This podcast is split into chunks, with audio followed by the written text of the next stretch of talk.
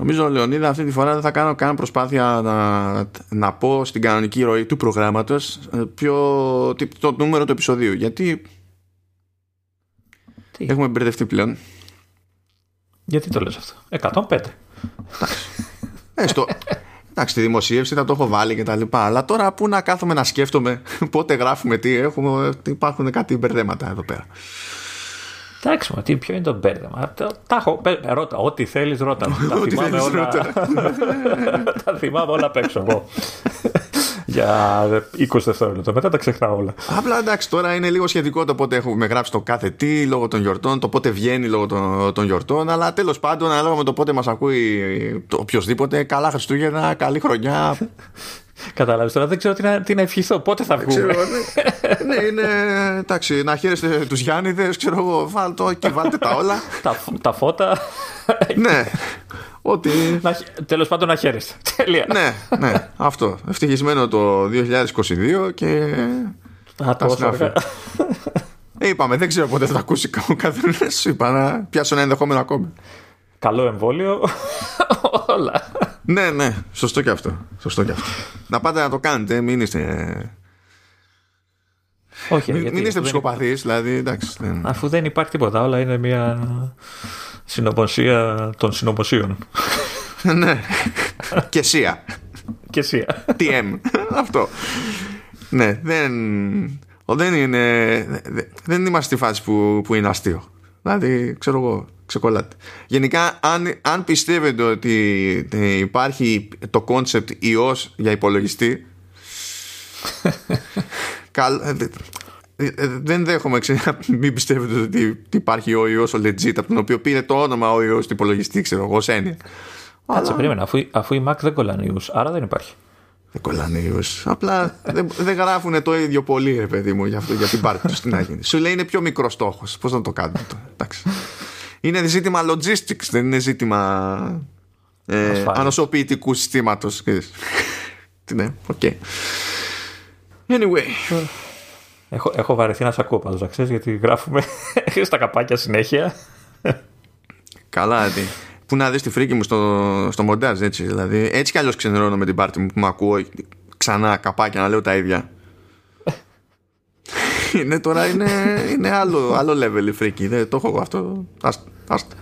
Okay, okay. Θα αρχίσω να πίνω και στο editing, Λεωνίδα.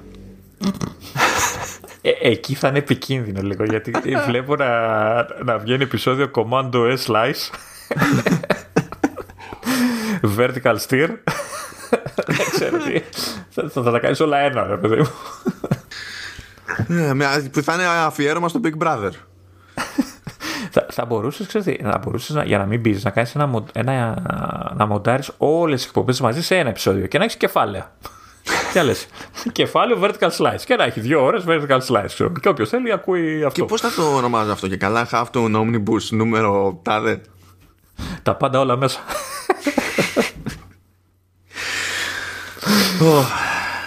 Λοιπόν, ας προσποιηθούμε ότι ξέρουμε τι μας γίνεται.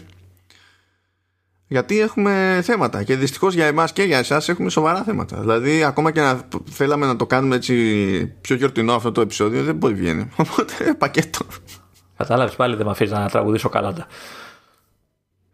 Δεν θα το έκανε πιο γιορτινό αυτό το επεισόδιο. θα το έκανε πιο ποινικά κολάσιμο. Τα έχουμε πει αυτά. Τα έχουμε ξαναπεί. Κάθε χρόνο εξηγώ τα ίδια Θα ήταν explicit για άλλους λόγους όμως. Είπαμε, αν, αν η ιδέα σου αυξάνει τις πιθανότητες να καταλήξουμε στη Χάγη, δεν είναι η κατάλληλη ιδέα για την περίσταση. Αυτό το ξέρω. Δηλαδή, δεν γίνεται να μπαίνουμε στην ίδια πρόταση με το Σλόμποτα Μιλόσεβιτ. Δεν γίνεται. Απλά μια ιδέα δείχνω έτσι. Αν θες, αν θες, με ακούσει. Λοιπόν, έλα πάμε γιατί έχει και πολλά στο Apple Arcade να πω. Λοιπόν, Καλά, κάνε τραγούδα τώρα, θα τον φάμε από αλλού τώρα, ναι. Λοιπόν, δεν έχει μεσολαβήσει νέα κυκλοφορία Apple Arcade. Απλά κάθε φορά που συμβαίνει αυτό το πράγμα, την, μια εβδομάδα αργότερα, ξέρω εγώ, βγαίνουν δύο παιχνίδια μαζί ή κάτι τέτοιο. Και θα, θα, μαζί και με την ανάπαυλα που θα παίξει στις ηχογραφήσεις λόγω εορτών, θα πρέπει μετά να κάνουμε επεισόδιο μόνο για Apple Arcade και θα μας κλείνει ρέγγες. Εντάξει. Παρ' όλα αυτά, βέβαια, δεν έχει σημασία πόσο χρόνο περνάει. Από την τελευταία φορά που έχουμε πει για Apple TV Plus, κάτι θα έχει γίνει πάντα. Όλο Και κάτι έχει γίνεται και όλο άδεια είναι αυτή η υπηρεσία. Άντε να τελειώνουμε να μπουν όλα αυτά μέσα. Ξέρω εγώ τι, τι, τι διάολο. Δηλαδή, εντάξει. το- Δεν γίνεται στα latest να είναι Charlie Brown και το χαρούμενο πάντα που δεν θυμάμαι πώς λέγεται η εκπομπή και τα λοιπά. δηλαδή πρέπει να υπάρχει κάτι άλλο, ξέρω εγώ, είπαμε. Αλλά anyway, ναι. Λοιπόν, πρώτον, πήρε η ημερομηνία το, το Palmer, που είναι ταινία με τον Justin Timberlake. Έχουμε ξαναμιλήσει βασικά γι' αυτό. Αλλά τώρα βγήκε νέο τρέιλερ και ξέρουμε και πότε θα βγει. Θα βγει 29 Ιανουαρίου στο, στο Apple TV Plus. Για όποιον δεν θυμάται, είναι ο Timberlake και παίζει τέλος πάντων έναν ε, πρώην παίκτη αμερικανικού ποδοσφαίρου αλλά στο κολεγιακό το επίπεδο Γενικά κάτι, κάτι παίζεται, καταλήγει στη φυλακή, βγαίνει από τη φυλακή, επιστρέφει στη, στην πόλη του κτλ. Και, και τα φέρνει λίγο έτσι περίεργα η μοίρα και καταλήγει να, στην ουσία να φροντίζει ένα, ένα μικρό παιδί, ένα μικρό αγόρι, γιατί το είχε καταλήψει η μάνα ε, και δημιουργούνται προστριβές στο, στο κοινωνικό περίγυρο κτλ. που Προφανώς για να δούμε σε τι οδηγεί όλο αυτό το πράγμα. Θα πρέπει να δούμε την ταινία. Αλλά anyway, όλη φάση 29 Ιανουαρίου. Ευχαριστούμε. Πάμε παρακάτω. το παρακάτω είναι Samuel L. Jackson που θα σκάσει σε νέο limited series για Apple TV Plus το οποίο θα ονομάζεται The Last Days of Ptolemy Gray θα αποτελείται από 6 επεισόδια αποτελεί ε, μεταφορά ε, νουβέλας του Walter Mosley που κυκλοφόρησε το 2011 και είχε το ίδιο όνομα. Α, και η κεντρική ιδέα είναι τουλά- ότι ο Jackson τέλος πάντων θα είναι ο Ptolemy Gray ο οποίος υποτίθεται ότι είναι 91 ετών ως χαρακτήρας. Ε, τον έχει ξεχάσει η οικογένειά του τον έχουν ξεγράψει φίλοι του κτλ αλλά λέει ότι ε, έχει ξεχάσει ακόμη και ο, ο ίδιος το, τον εαυτό του γιατί πάσχει από γεροντική άνοια και, και τα λοιπά. Και προκύπτει τέλος πάντων μια ευκαιρία να επανακτήσει τις χαμένες του μνήμες και με αυτές να προσπαθήσει να, να βρει τι συνέβη τέλος πάντων και τι οδήγησε στο θάνατο ενός ανιψιού του. Αυτή είναι η κεντρική ιδέα. Είναι, είναι αρκετά κουλή για να με τραβήξει το ενδιαφέρον. Ε, ναι, και είναι και παραγωγός στο μεταξύ ο, ο Jackson μαζί με τον συγγραφέα. Ε, και είναι από τις περιπτώσεις που μπορεί να έχουν ζουμί. Είναι γενικά τα concepts που και εμένα με, με γαργαλάνε. Αλλά θα δούμε στην εκτέλεση τι, τι θα παιχτεί. Ε, ε, είναι η δεύτερη φορά που, το, ε, που τον βλέπουμε σε Apple TV. Ποια ήταν η ταινία με τους τραπεζίτες, εκεί δεν έπαιζε. Ναι, ναι, που ήταν μαζί με τον Άντωνι Μάκη. Ήταν το, το The Banker.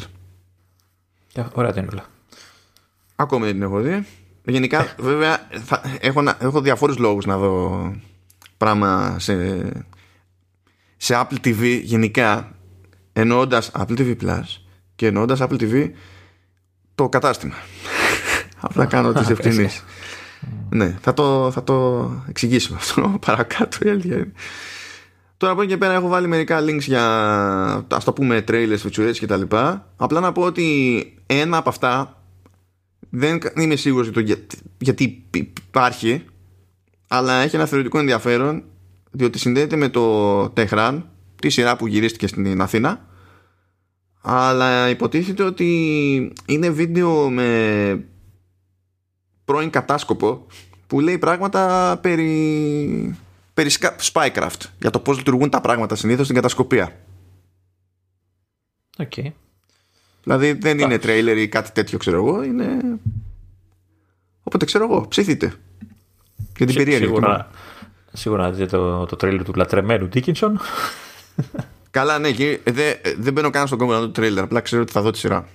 Δηλαδή, έχω δει την πρώτη σεζόν Τσούκου Τσούκου Μπολ, την είδα με μεγάλη καθυστέρηση.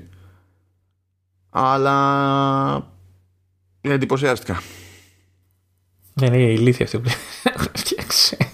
Ναι, νομίζω έχουμε ξανακάνει κουβέντα σε, Ναι, ναι, σε ναι. Command OS που και τε- πάντα λέω το ίδιο πράγμα. Δηλαδή, με τελείως φάση, δηλαδή, επαναλαμβάνομαι, δεν μπορώ να καταλάβω πώς γράφεται αυτό. Και μετά λειτουργεί. Αλλά λειτουργεί. Αλλά anyway. Και πάλι λοιπόν το Apple TV Plus δεν έχουμε άλλες υπηρεσίες. Δεν ήρθε η ώρα να μιλήσουμε στα σοβαρά για το Fitness Plus. Οπότε μπορείτε να αισθάνεστε ασφαλείς στη τοποθεσία, δεν ξέρω εγώ τι. Και, και πώς, θα, πώς θα γυμνάς τώρα εσύ; Πώς θα γυμναστείς; Εντάξει δεν ξέρω ε, Χρησιμοποιείς ως βάρος το, το Mac Mini Ξέρω εγώ πόσο, πόσο ζυγίζει Να πεις μπορεί να ζυγίζει λιγότερο από το MacBook ε, δεν ξέρω τώρα, μην βάζεις να ψάχνω να βρω κιλά. λοιπόν, έχουμε στο μενού εδώ πέρα το λεγόμενο Spatial Audio. Το διαστημικό ήχο. Το άλλο, το άλλο. το άλλο.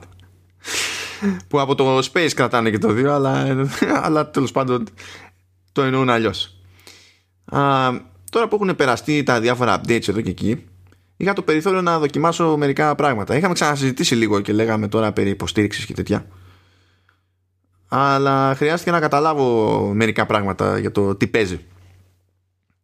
Λοιπόν, το, το Spatial Audio πρώτα απ' όλα είναι στην ουσία ένα σύστημα που παίρνει πολύ καναλό ήχο και εφόσον κάποιος χρησιμοποιεί AirPods Pro ή AirPods Max ε, καταλήγει μετά από επεξεργασία να έχει άλλο soundstage που λένε άλλο ηχητικό θόλο ακούς μπίζα δεν με κορόιδευες μπίζα που είπα ε, ηχητικό θόλος. Θα λέω συνέχεια θόλος. Λοιπόν ε, και έτσι τέλος πάντων ε, φαίνεται ότι ακούγεται ό,τι ακούγεται από μεγαλύτερη απόσταση ανάλογα με την περίπτωση και είναι πιο εύκολο για διαφόρους ήχους να δώσουν την εντύπωση ότι προκύπτουν από συγκεκριμένες κατευθύνσεις κτλ. Ας το πούμε ότι το spatial audio είναι μεν προϊόν επεξεργασίας αλλά από άψη φτώχων προσπαθεί να πετύχει αυτό που έτσι κι αλλιώς προσπαθεί να πετύχει το, κάτι σαν το Dolby Atmos και το DTSX. Ωστόσο, δεν είναι κάτι που πρέπει να υποστηρίζεται ντε και καλά από το αρχικό σήμα. Στην ουσία, τι παίζει; Αν η ταινία η σειρά που βλέπεις έχει ήχο 5.1, 7.1 ή Dolby Atmos, τότε το Spatial Audio θα λειτουργήσει. Θα κάνει ό,τι επεξεργασία θέλει και θα λειτουργήσει. Δεν χρειάζεται όμως να βγει κάποιος και να πει ότι εγώ έκανα κάτι συγκεκριμένο ώστε να υποστηρίξω spatial audio. Okay, οπότε αρκεί να μην είναι στερεοφωνικό ο ήχος. Ναι. Έχουμε special audio. Μάλιστα. Ναι, πηγαίνει, πηγαίνει έτσι. Το οποίο βέβαια εντάξει είναι προαιρετικό. Έτσι. Υπάρχει toggle στις ρυθμίσεις των AirPods. Ε, ακόμα και από το control center δηλαδή που έχει τις επιλογές για noise cancelling και τέτοια έχει κουμπάκι άλλο για το, για το special audio και σου λέει είναι ενεργό δεν είναι ενεργό και τα λοιπά αλλά νομίζω ότι και στο ε, και στο update γιατί προσθέθηκε αυτό κανονικά στο, τώρα στο 14.3 σωστά; Έτσι νομίζω.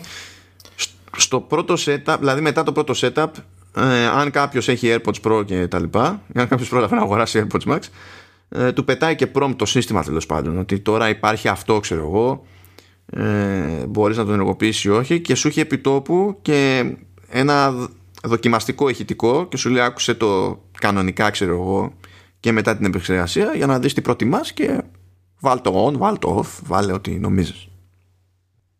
Θέλω όμως να σου φτιάξω το κέφι η Λεωνίδα. Λοιπόν, ξέρεις πού, ε, ε, πού λειτουργεί αυτό το πράγμα μέχρι στιγμής; Για πες. Λειτουργεί σε οτιδήποτε με 5.1.7.1 Dolby Atmos mm. αγορασμένο από την εφαρμογή TV ή οτιδήποτε υπάρχει στο Apple TV Plus. Σε Prime. Στο YouTube δεν έχει, ας πούμε, λέμε τώρα, αν υπάρχει κάποιο 5 βίντεο. YouTube δεν έχει, από όσο θυμάμαι. Ε, δεν υποστηρίζει κάτι τέτοιο, αλλά δεν ξέρω τώρα και πόσο συχνό φαινόμενο είναι να σου πω την αμαρτία μου να έχει πολύ κάναλο το YouTube. Αυτό δεν το τσεκάρισα. Οπότε θα, θα σε γελάσω.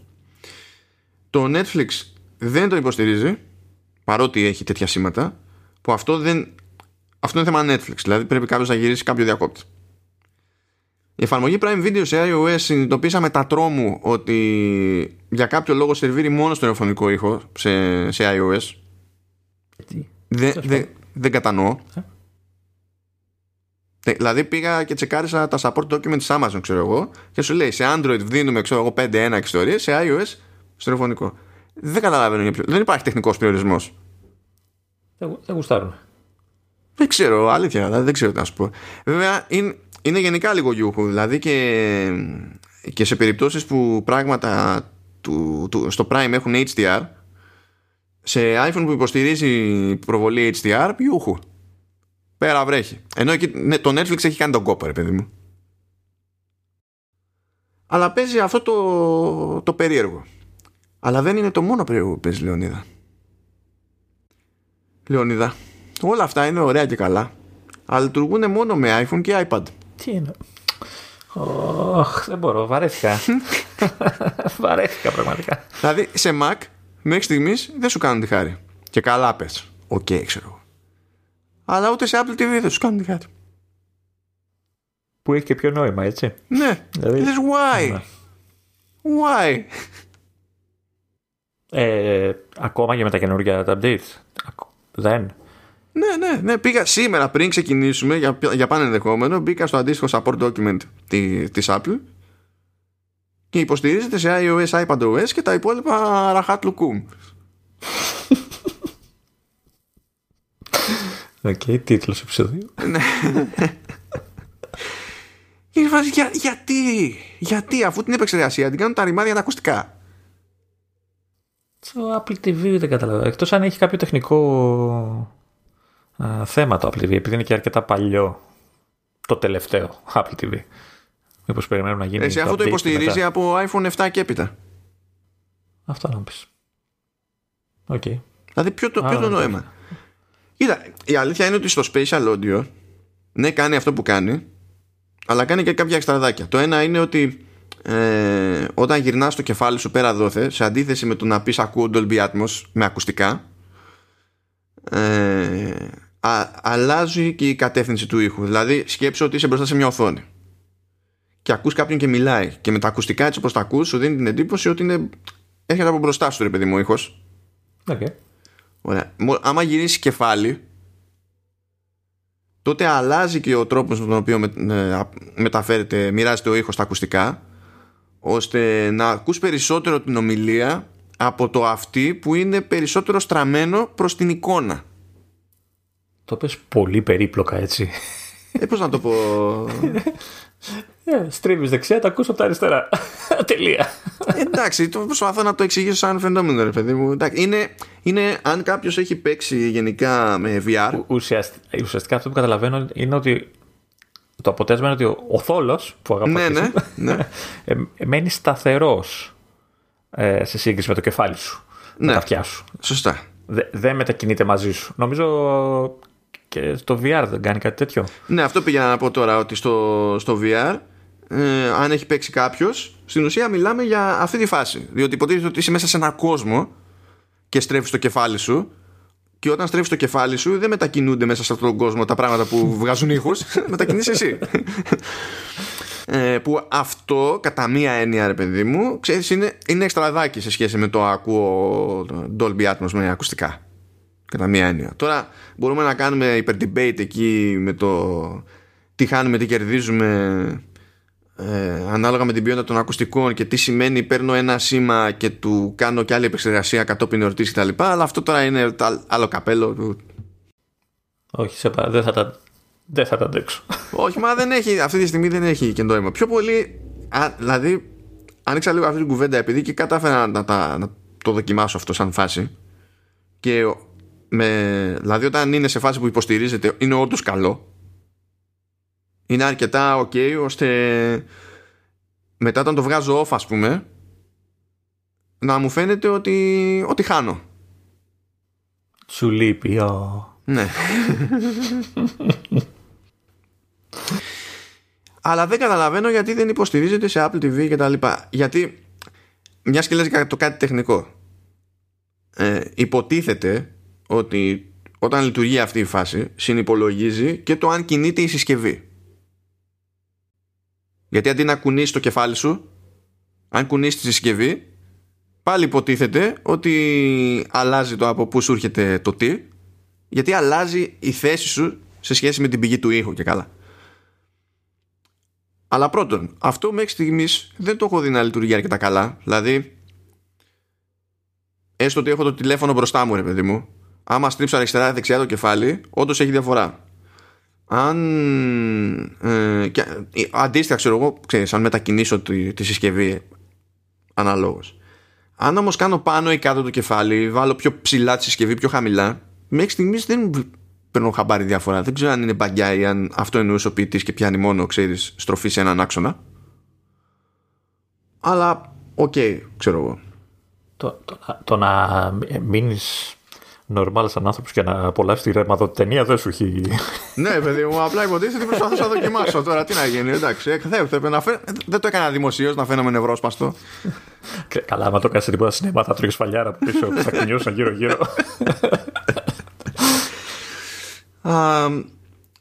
αλλά πραγματικά ακόμα και αν πεις ότι ξέρεις αυτό είναι κάτι που προφανώς δεν μπορείς να κάνεις με ένα Apple TV γιατί δεν πρόκειται κανένας να αρχίσει να κουνάει το Apple TV. Δεν υπάρχει κανένα λόγος να κουνήσει κάποιος το Apple TV. Ικανός έχω βέβαια, αλλά εντάξει. Δεν μπορεί αυτό να είναι περιοριστικός παράγοντας για να πεις το υποστηρίζω ή δεν το υποστηρίζω στο tvOS. Δηλαδή μου φαίνεται γελίο.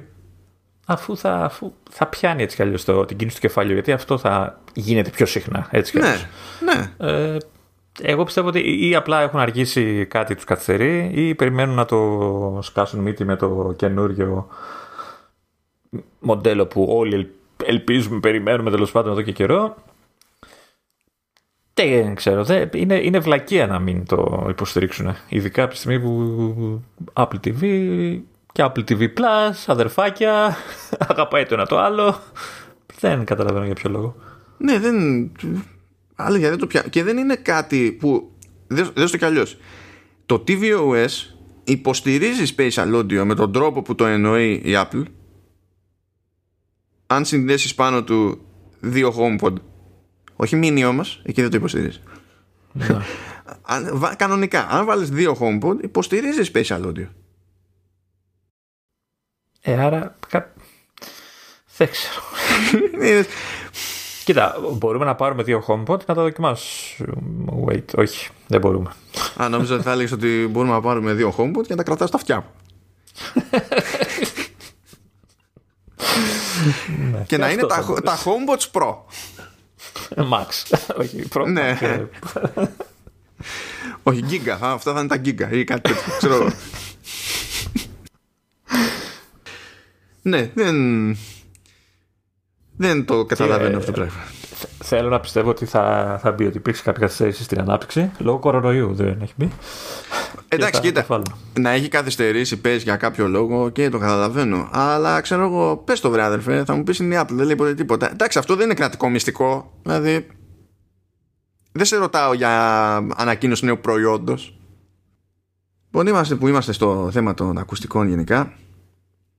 Προέκυψε μια διευκρίνηση από, τη, από την Apple για το τι γίνεται γενικά με τα AirPods Max όταν είναι στη θήκη, όταν μένουν έξω από τη θήκη, σβήνουν, δεν σβήνουν, τι είναι το ultra low, δεν, δεν ξέρω και εγώ τι. Δεν ξέρω πώς φαίνεται, Λεωνίδα, το ότι χρειάστηκε να κυκλοφορήσει το προϊόν, να ψάχνονται όλοι, να μένουν με την απορία και μετά να μπει στον κόπο η Apple να πει Α φτιάξω ένα support document για να το εξηγήσω. Δεν ξέρω. Είναι, δηλαδή, άμα παίζαμε μονόπολη, ας πούμε, θα ήξερε πότε είναι η σειρά της ή θα έπρεπε να τη λέμε εμείς. Να σου πω κάτι όμως τώρα. Η, η, η κοπέλα, η Apple, το κάνει αυτό για να σου δώσει τη χαρά της ανακάλυψης. Και ναι, σου λέει, σου λέει κλίμα γιορτινό, ξέρω εγώ, να το, να το, το, κάνουμε λίγο ε, παιχνίδι. Έτσι. Γιατί να ξέρει ο άλλος προσπαθεί να κάνει review, ας πούμε.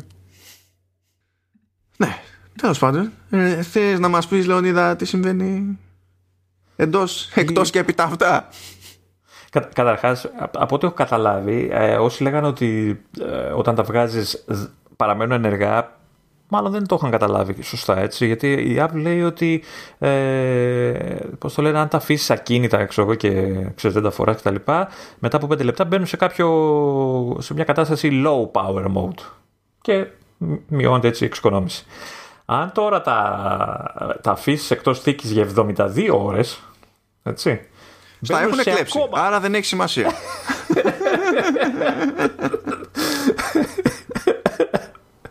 ε, μπαίνουν λέει σε ακόμα πιο low ε, κατεβαίνουν έναν όροφο πιο κάτω, ρε παιδί μου. Γιατί σβήνουν, λέει, το Bluetooth, το Find My, δηλαδή στα κλέβουν κατευθείαν και δεν έχει ούτε καν να τα βρεις.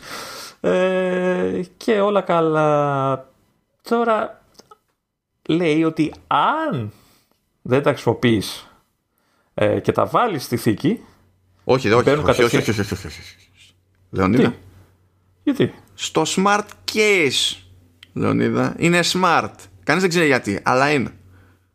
Νομίζω ότι λέω κάτι λάθος τώρα και θήκη, το, το, το, το σουτιέν τέλος πάντων αυτό το, το, το βρακί.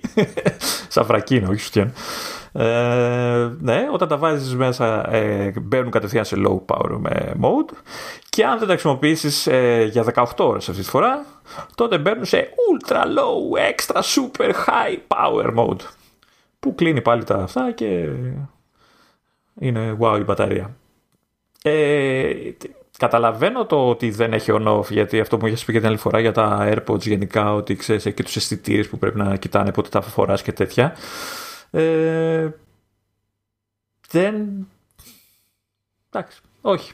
Καταλαβαίνω τι, τι προσπαθώ να κάνω. Δεν καταλαβαίνω λίγο τα διαστήματα αυτά που μου λέγες και με τις ώρες και όλα αυτά, γιατί είναι διαφορετικά και τα, και τα λοιπά. Ε, και δεν καταλαβαίνω και την ύπαρξη αυτής της θήκης ακόμα. Ναι, είναι. Ναι. Ε, ας και... ή, μάλλον, ή, ή, μάλλον, συγγνώμη, έχω καταλάβει για ποιο λόγο έχει βγει αυτή η θήκη και είναι και τόσο άσχημη. Το έχω καταλάβει. Α, για πες. Ε, είναι για να γεννηθεί καινούργια αγορά. Ε, πιστεύω σε κανένα μήνα θα έχουμε άπειρες third party ε, προσφορές και δεν ξέρω εγώ τι επιλογές. Ε, ήδη έχουν αρχίσει από ό,τι είδα και παίζουν με τους μαγνητές, ψάχνουν να βρουν πού είναι οι μαγνήτες των ακουστικών ε, και ε, για να δουν ποιοι από αυτούς τους μαγνήτες, όταν τους ξέρεις, κολλάς κάποιο σίδερο απάνω κάτι για να τον ενεργοποιήσεις, ε, έχει ως αποτέλεσμα να απενεργοποιούνται τα ακουστικά. Και λέει, βέβαια, λέει, δεν είναι και πολύ χρήσιμο λέει, να, να κολλήσεις ένα μαγνήτη ενώ προχωράς. ή κάτι, ο άλλος έβαζε μαγνητάκια από το ψυγείο. Γενικά λέει δεν είναι πολύ εύχριστο, αλλά κάπως έτσι λέει. Οπότε μάλλον οι, οι τρίτοι κατασκευαστές θα καταφέρουν να φτιάξουν κάτι λέει, πιο normal. Οπότε αυτός είναι ο λόγος. Ε.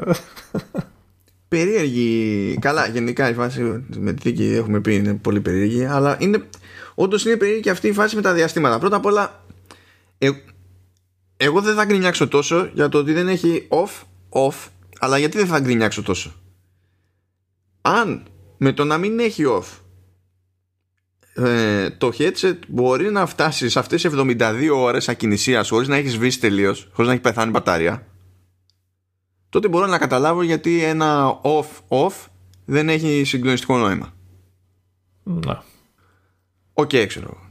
Αυτό που δεν πολύ πιάνω είναι γιατί όταν είναι εκτός της θήκης, του, συγγνώμη, του smart case, α, γιατί θεωρεί της έξυπνης θήκης. Ναι, ναι, ναι. Γιατί θεωρεί η Apple, ας πούμε, ότι καλό είναι να περιμένει πολύ περισσότερο σε ακινησία πριν μπει σε ultra low power mode; Δηλαδή, OK, okay, το πιάνω γιατί δεν μπαίνει με τη μία, ας πούμε, γιατί σου λέει ότι εντάξει, μπορεί να τα έχεις αφήσει με στόχο να τα ξαναχρησιμοποιήσεις. OK. Okay. Αλλά αν περάσουν τόσες ώρες, δεν έχεις αλλάξει γνώμη για το αν τα χρειάζεσαι ή όχι. Κάτι άλλο μάλλον παίζει. Δηλαδή, ε, εν τω μεταξύ, πρόσεξε όμως και τι λέει, έτσι. Ε, Εκτός θήκης είναι μετά από 72 ώρες, μπαίνει σε lower power mode. Ωραία. Ναι. Ε, και στη θήκη μπαίνει σε ultra, αλλά ακόμα πιο χαμηλά για κάποιο λόγο. Ή το είναι έτσι απλά το, το γράφουν. Αλλά είναι ultra low. Άρα είναι ακόμα πιο, πιο γρήγορα και πολύ πιο χαμηλά. Α, δεν ξέρω αν είναι διαφορετικά modes αυτά. Εγώ είχα την εντύπωση, δηλαδή στην πρώτη ανάγνωση μου μείνει εντύπωση ότι και καλά είναι το ίδιο mode αυτό. Πάντως τα λέει διαφορετικά και βάζει και το Ultra έτσι. Τώρα αν είναι λόγω του και καλά ότι είναι press release και δεν ξέρω τι, αλλά μήπως μπαίνει ακόμα πιο, ξέρω εγώ, σβήνει και το κινητό. Ξέρω εγώ τι να πω. Okay, εδώ θα μείνουμε το ερωτηματικό. Πάντως αυτό που περιγράφει για το τι συμβαίνει σε ένα τέτοιο mode ας πούμε φαίνεται να είναι ίδιο στις δύο περιπτώσεις. Σου λέει βγαίνει off το Bluetooth και το Find My. Ναι. Το οποίο Find My καλό θα ήταν να μην έβγαινε, αλλά εντάξει. Ε, ε το, εντάξει. Καλά, πάνε λίγο πακέτο αυτό γιατί το Find My χρησιμοποιεί υποτίθεται, ξέρεις και το ναι, ναι, Bluetooth και τέτοια. Οπότε ξέρεις, άμα έχεις βρει το Bluetooth και λες, θα έχω εγώ το Find My, δεν νομίζω ότι υπάρχει κάποιο κέρδος. Αλλά ναι, ξέρω εγώ. Περίεργη φάση. Περίεργη φάση. Anyway. Που θα ήταν, ξέρω εγώ, ίσως αν είχαμε ένα περιθώριο να το ρυθμίσουμε αυτό το πράγμα, να έχει κάποιο setting, γιατί δεν είναι το ίδιο πράγμα τώρα με τα, με τα AirPods που λέγαμε τις προάλλες ότι το φυσιολογικό του όλων είναι το βγάζω από το αυτή, το βάζω στη γη. Όπου φορτι... που φορτίζει κιόλας, έτσι. Ενώ εδώ ξέρεις ότι φορτίζει. Συνήθως σε τέτοιους είδου ακουστικά βγάζεις από τα αυτιά και το κρεμάς στο λαιμό, έτσι. Ναι, ναι. Αν είναι που είσαι στο δρόμο κτλ. Ε, τώρα λες ρυθμίσεις και ε, δεν νομίζω ότι έχει συνηθίσει αύριο σε τέτοια πράγματα. Να έχεις ρυθμίσεις σε τέτοιο επίπεδο. Ε, α, έχω και ένα ξαδάκι πάλι για, για τα AirPods Max. Κοίτα χαρά. Ναι, ναι, ναι, ναι. Θυμάσαι που λέγαμε για τον adapter για, το, για να βάλεις jack; Τρίτη φορά, ναι, λέει. ναι, ναι, ναι, ναι, ναι. Θυμάσαι που λέγαμε ότι είναι αυτός ο adapter που είχες τότε και τα λοιπά. Ωραία, ναι. ναι, εντάξει, νομίζω λειτουργεί αυτό έτσι κι αλλιώς. Αλλά για την περίσταση έχει βγάλει ένα νέο καλώδιο. Που είναι καλύτερο. Πρώτα απ' όλα, για λόγους που δεν κατανοώ, βγαίνει σε λευκό αλλά βγαίνει και σε μαύρο. Γιατί δεν το κατανοείς; Γιατί συνήθως δεν το κάνει αυτό η Apple γενικά. Και δεν ξέρω εφόσον είπε ας το κάνω, γιατί αποφάσισε να το κάνει σε αυτό. Λοιπόν, είναι τέτοιο, έχει μήκος 1,2 μέτρα. Okay. Και λειτουργεί πέρα δόθε. Δηλαδή, και μπορείς να το χρησιμοποιήσεις για να στείλεις ήχο από jack σε lightning αλλά μπορείς να το χρησιμοποιήσεις και για να στείλεις ήχο από lightning σε jack okay. είναι double face λοιπόν και πώς το κάνει αυτό Λεωνίδα; Ε, το άλλο είχε γύρω στα 9-10 δολάρια αυτό έχει 11-90 έχει 35 δολάρια. Έτσι, αυτό είναι. 35 δολάρια. Και από ό,τι ακούω, γιατί δεν το έχω δει από κοντά, ε, είναι από τα λεπτότερα καλώδια γενικότερα που φτιάχνει η Apple. Μια τάκα που μου έμεινε από έναν άλλον ξένο podcaster είναι ότι αν λέει μου το σκάγανε αυτό μπροστά μου και δεν μου λέγανε ότι είναι της Apple θα νόμιζα ότι ήταν fake. Ωραία. Είναι που έχει κατακτήσει το, τον χώρο των καλωδίων η Apple. Δεν έχει ποτέ πρόβλημα με τα καλώδια. Δεν κόβεται κανένα, τους, κανένα της καλώδιο. Και είπε αφού το έχω, ε, μπορώ και πιο λεπτά. Αυτό ε, πραγματικά με το κόψιμο των καλωδίων δεν το έχω πάθει ποτέ. Όλοι, ξέρω ότι όλοι έχουν, έχουν εντύπωση που, και την εμπειρία που μου περιγράφεις εσύ. Το ξέρω και δεν, δεν το αρνούμε.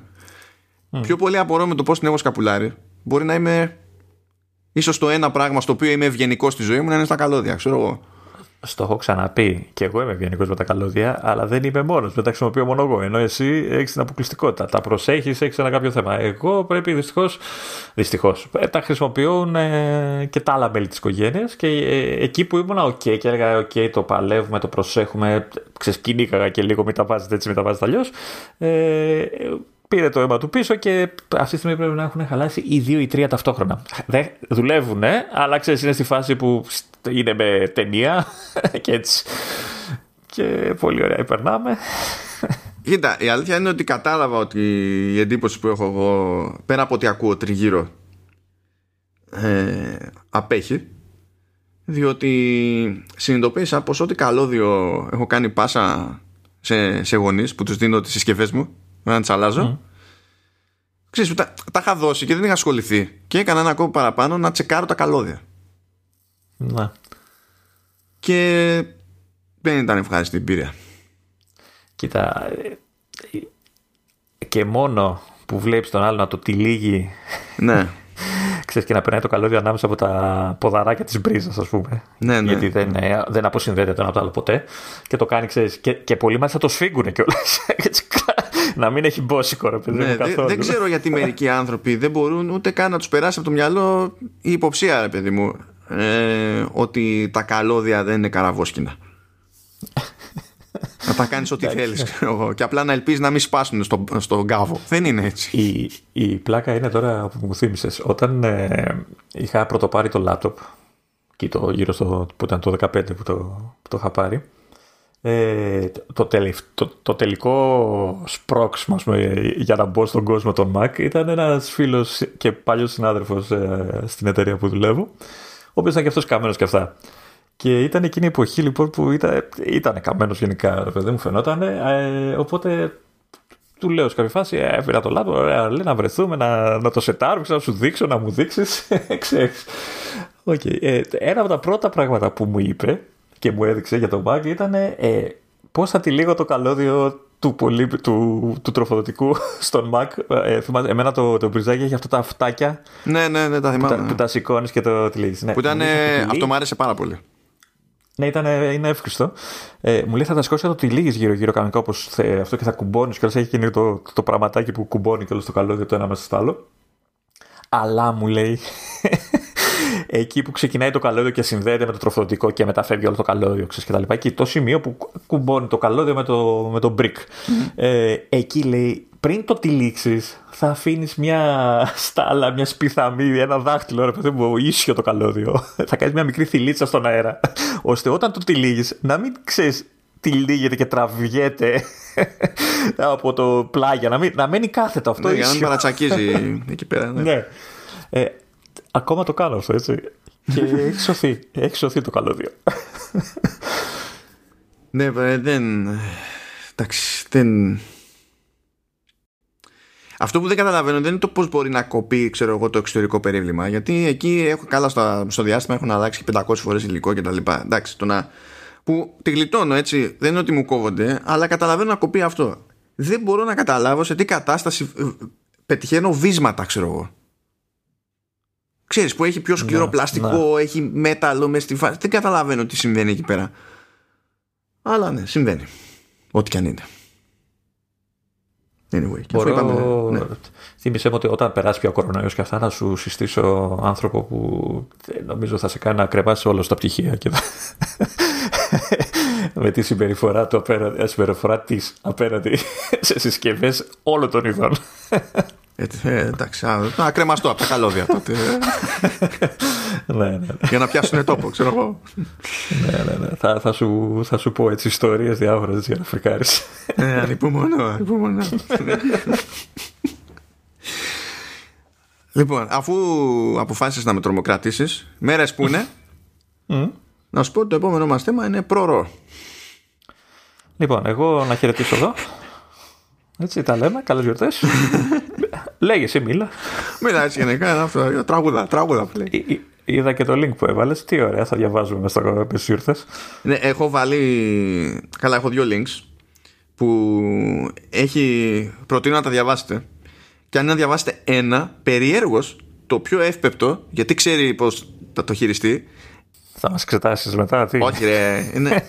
Απλά το, το ένα είναι από developer του, της εφαρμογής Highlight που είναι κλασική περίπτωση εφαρμογής που, που είναι για κάμερα, για φωτογράφηση και τα λοιπά. Που... Δεν δε μ' αρέσει. Χάλιντε. Βασικά, εμένα δεν μου αρέσει σε οποιοδήποτε σενάριο, αλλά έμαθα ότι το λένε έτσι, οπότε δεν ξέρω τι, τι να κάνω. Χάλια. Χάλια. Είναι γενικά όλο. Δεν, αλλά τέλος πάντων. Που γενικά οι τύποι δίνουν πόνο στο να υιοθετήσουν οποιαδήποτε νέα δυνατότητα, οποιοδήποτε νέο API κτλ. Και, και κάνουν σταθερά πολύ καλή δουλειά. Και όταν συνήθως αλλάζει κάτι από τη μεριά της Apple, φτιάχνουν κανένα ξέρεις, blog post που εξηγούν τη φάση. Γιατί και πώς και τα λοιπά. Αυτοί το πάνε λίγο πιο τεχνικά. Και ξέρεις, ξεκινάει και λέει ε, για να εξηγήσουμε γενικά τι παίζει με το πρόωρο, ας πούμε λίγο στα γρήγορα πώς λειτουργεί μια ψηφιακή φωτογραφική. ε, ναι, εκεί Δηλαδή, πώς να σου πω, καλή πρόθεση, αλλά θα πήξετε περισσότερο εκεί. Γιατί αρχίζει και λέει τώρα για, για bitrate σε, σε χρώματα και αυτό και ό,τι να Έχω ένα άλλο link όμως από τον Austin Mann, ο οποίος ο άνθρωπος είναι επαγγελματίας φωτογράφος. Αυτός όμως φροντίζει να το πιάνει το θέμα πολύ πιο εύπεπτα. Και έχει και πολύ καλά παραδείγματα για να καταλαβαίνει ο άλλος τι σημαίνουν κάποια πράγματα στην πράξη. Οπότε αν είναι να διαβάσετε ένα από τα δύο, διαβάστε το, το link από το blog του Austin Mann. Αυτό έχω να προτείνω εγώ σε αυτή την, την περίπτωση. Τώρα για να πούμε και κάτι έτσι πιο ευρέως χρήσιμο.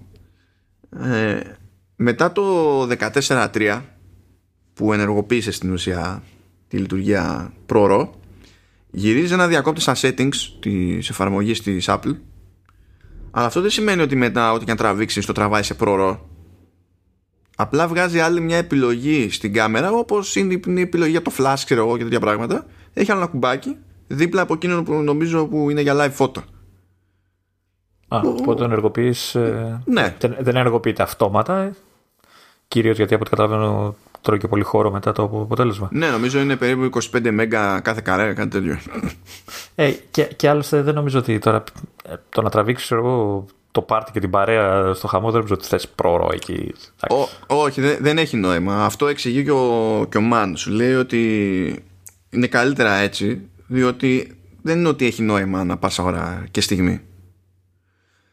Και έχει μερικά ωραία παραδείγματα που σου λέει ρε παιδί μου ότι στην ουσία τραβάει ρο χήμα και καλό είναι λέει όποιος τραβάει ρο να θεωρεί αυτονόητο ότι και πάλι καταλήγει με ένα αρχείο που μετά πρέπει να το δουλέψει, να το δουλέψει στο Lightroom και τα λοιπά για να φτάσει σε ένα καλό πραγματικά αποτέλεσμα.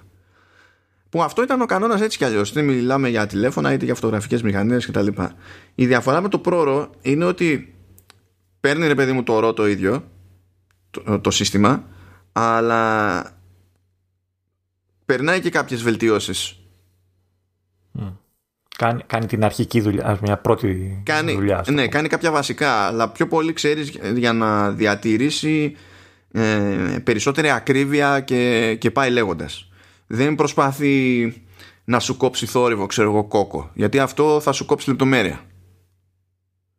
Στο αφήνει πάνω σου μετά, γιατί εσύ μπορείς στην επεξεργασία να το αλλάξεις τα φώτα, παιδί μου. Απλά πιο πολύ πηγαίνει και ισιώνει πράγματα τα οποία έτσι κι αλλιώς είναι ωφέλιμο να είναι ίσια. Ας το πούμε έτσι. Ε, και δεν αγγίζει άλλα που υποτίθεται ότι το ζήτημα είναι να έχεις το περιθώριο να τους αλλάξεις τα φώτα. Τώρα, στο αρχείο που σου δίνει για το, ένα, μια λήψη ξέρω εγώ με πρόωρο έχει ενσωματωμένο και ένα απλό JPEG ώστε ακόμα για να έχεις τραβήξει έτσι και θες να κάνεις share να έχεις κάτι usable αυτό το JPEG έχει, είναι κλασικό, έχει, δηλαδή είναι πειραγμένο όπως το τραβάει τώρα, ας πούμε. Από ό,τι κατάλαβα, ναι. Εκτός αν κατάλαβα. Από είναι η κλασική φωτογραφία που τραβάει τόσα χρόνια το iPhone, ξέρω εγώ. Ναι, ναι. Για να μπορεί να τη δώσει εκείνη τη στιγμή σε κάποιον. Ναι. Αυτό είναι πιο πολύ για το sharing, έτσι. Αλλά άμα mm-hmm. κάποιος δώσει το ίδιο το file από το ProRAW τέλος πάντων, το, το HIC, εκεί πέρα πώ διάλογο λέγεται πια. Ε, ε προφανώς, δηλαδή, άμα το ανοίξεις αυτό, θα σου φαίνει τη φωτογραφία τραγωδία. Τραγωδία δηλαδή σε σχέση με αυτό που υποτίθεται ότι είναι ο στόχος, έτσι. Και έχει, έχει ο Μάν εδώ ε, κάποια παραδείγματα που σου λέει ρε παιδί μου έχω τραβήξει κανονικά και έχω τραβήξει και σε πρόωρο και έχω κάνει και σε δύο περιπτώσεις edit για να το φέρω όσο γινόταν εκεί που το ήθελα.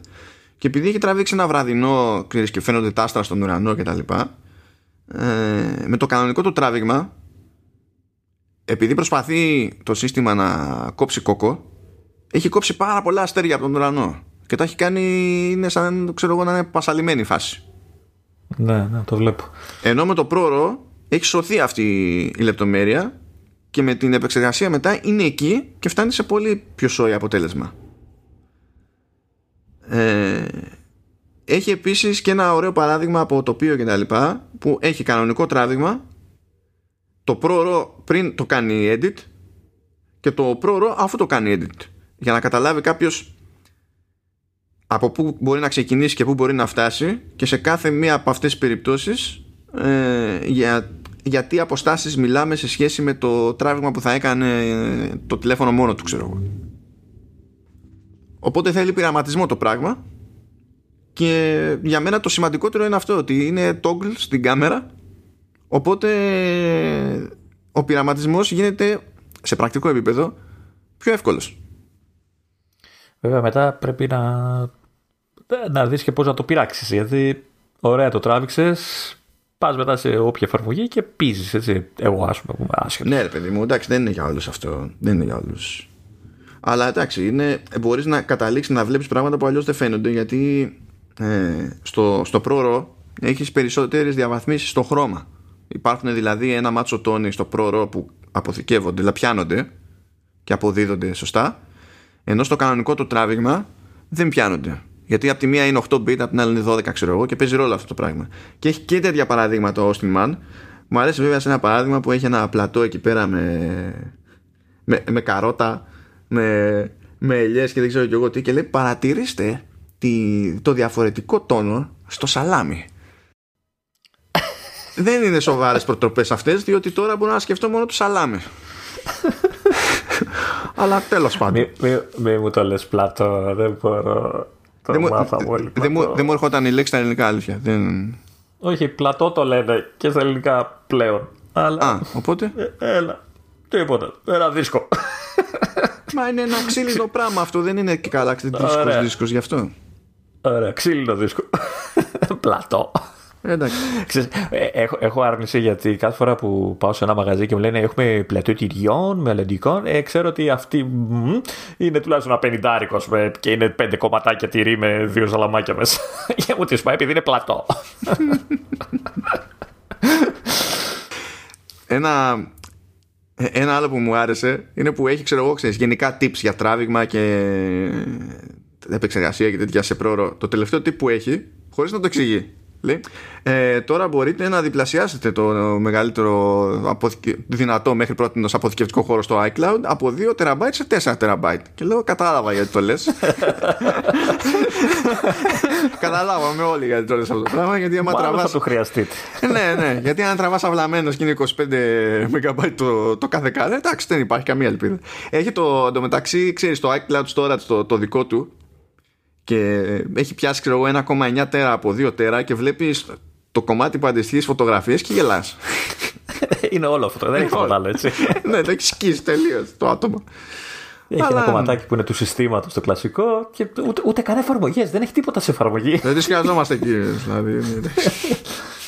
Μου κάνει εντύπωση που χρησιμοποιεί την. Ε, δηλαδή, βάσει αυτού, ότι χρησιμοποιεί την ε, native εφαρμογή και όχι κάποια πιο εξειδικευμένη με ξέρω εγώ τι. Καλά, αυτό θα τραβάει. Αυτός από ό,τι λέει, τραβάει ό,τι τραβάει. Μετά τα κάνει manual import στο Lightroom του, του iPhone ε, και ύστερα συνεχίζει τη δουλειά στο Lightroom στο, στο Mac. Και τι έτσι ναι. βολεύεται, ξέρω εγώ, για τον οποιοδήποτε λόγο. Αλλά ναι. Cuteness. Cuteness. Λοιπόν, ε, θα βάλω για palette cleanser ένα, ένα χαλαρό. Δεν ξέρω αν το πιστεύεις Λεωνίδα, αλλά έρχεται το Google Stadia σε iOS μέσω browser.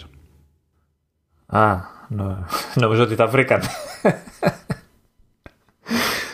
ε, κάτι είναι και αυτό. Πώς και δεν τους το έχει κόψει ακόμα. Ε, γιατί με αυτό δεν έχει πρόβλημα. Σωστά. Μέχρι τώρα. Μα δεν έχει καμία αντίρρηση σε αυτό, δεν σου λέει μάκι μου. Οπότε μπορώ να πάρω το iPhone μου και να πάω να παίξω Cyberpunk. Στην Ελλάδα όχι, γιατί δεν υπάρχει το Stadia στην Ελλάδα, αλλά τέλος πάντων θα, θα, θα έρθει η ώρα μας. Θεωρητικά, θεωρητικά ρε παιδί, θα πάρω ένα ταξιδάκι. Ε, ε, Εντάξει, σε αυτή την περίπτωση ναι, ναι, μπορείς να το κάνεις, ναι σε 4K 120 full ε, settings ε, high mine. Νομίζω, καλά στο τηλέφωνο δεν ξέρω καν σερβίρ είναι stream 4K για το, από Stadia, ας πούμε αλήθεια. Αλλά ότι μπορείς να το παίξεις με, ξέρεις, υψηλά settings και καλή απόδοση και τα λοιπά στο Stadia, ναι, μπορείς να το παίξεις.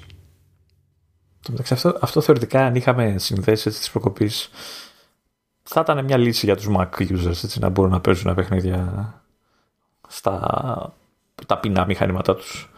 Ναι, μα α, αυτό... Ε, όχι μόνο το Stadia, όλα αυτά τα, τα αντίστοιχα. Ναι, μα αυτό, αυτό ε, θεωρώ ότι είναι θέμα χρόνου να γίνει και στο desktop. Γιατί από τη στιγμή που πηγαίνει από browser... Ε, λογικά δεν θα γίνεται ήδη αφού είναι σε, ή θέλει κάποιο... Νομίζω ότι δεν το κάνουν έτσι εύκολα ε, επειδή ξέρουν ότι στο desktop θα χρειαστούν περισσότερο bandwidth σε υψηλότερες αναλύσεις κτλ. Δηλαδή κρίνοντας από τη Microsoft με το Xbox Cloud Gaming που ήταν το xCloud και δεν ξέρω τώρα το βαφτίσανε το κάνουν πιο άβολο ακόμη. Ε, και αυτοί έχουν ξεκινήσει και σε Android και σε iOS ε, από κινητά και νομίζω του χρόνου είναι να το γυρίσουν σε ξέρεις, laptop και desktop browsers και πρέπει ξέρεις, να έχει να κάνει λίγο με την κλιμάκωση του φόρτου και τα λοιπά Περιτώ να σου πω ότι σαν, ε, προοπτική μ' αρέσει, έτσι, με ενδιαφέρει. Με ενοχλεί βέβαια το πρώτο συστατικό της υπηρεσίας, Google. έτσι. Γιατί δεν καταλαβαίνω. Ναι. Ε, αλλά γενικά, επειδή υπάρχουν και άλλες υπηρεσίες και εταιρείες τέτοιες, ε, μ' αρέσει σαν προοπτική. Δεν ξέρω. Εντάξει, ε, θεωρώ ότι είναι πολύ μακριά ακόμα για να γίνει ξέρεις, πραγματικά πραγματικότητα. Ε, αλλά το θεωρώ και ο λίγο από το μέλλον του, του gaming γενικότερα αυτό το πράγμα. Αργεί, αλλά προς τα εκεί νομίζω πάμε.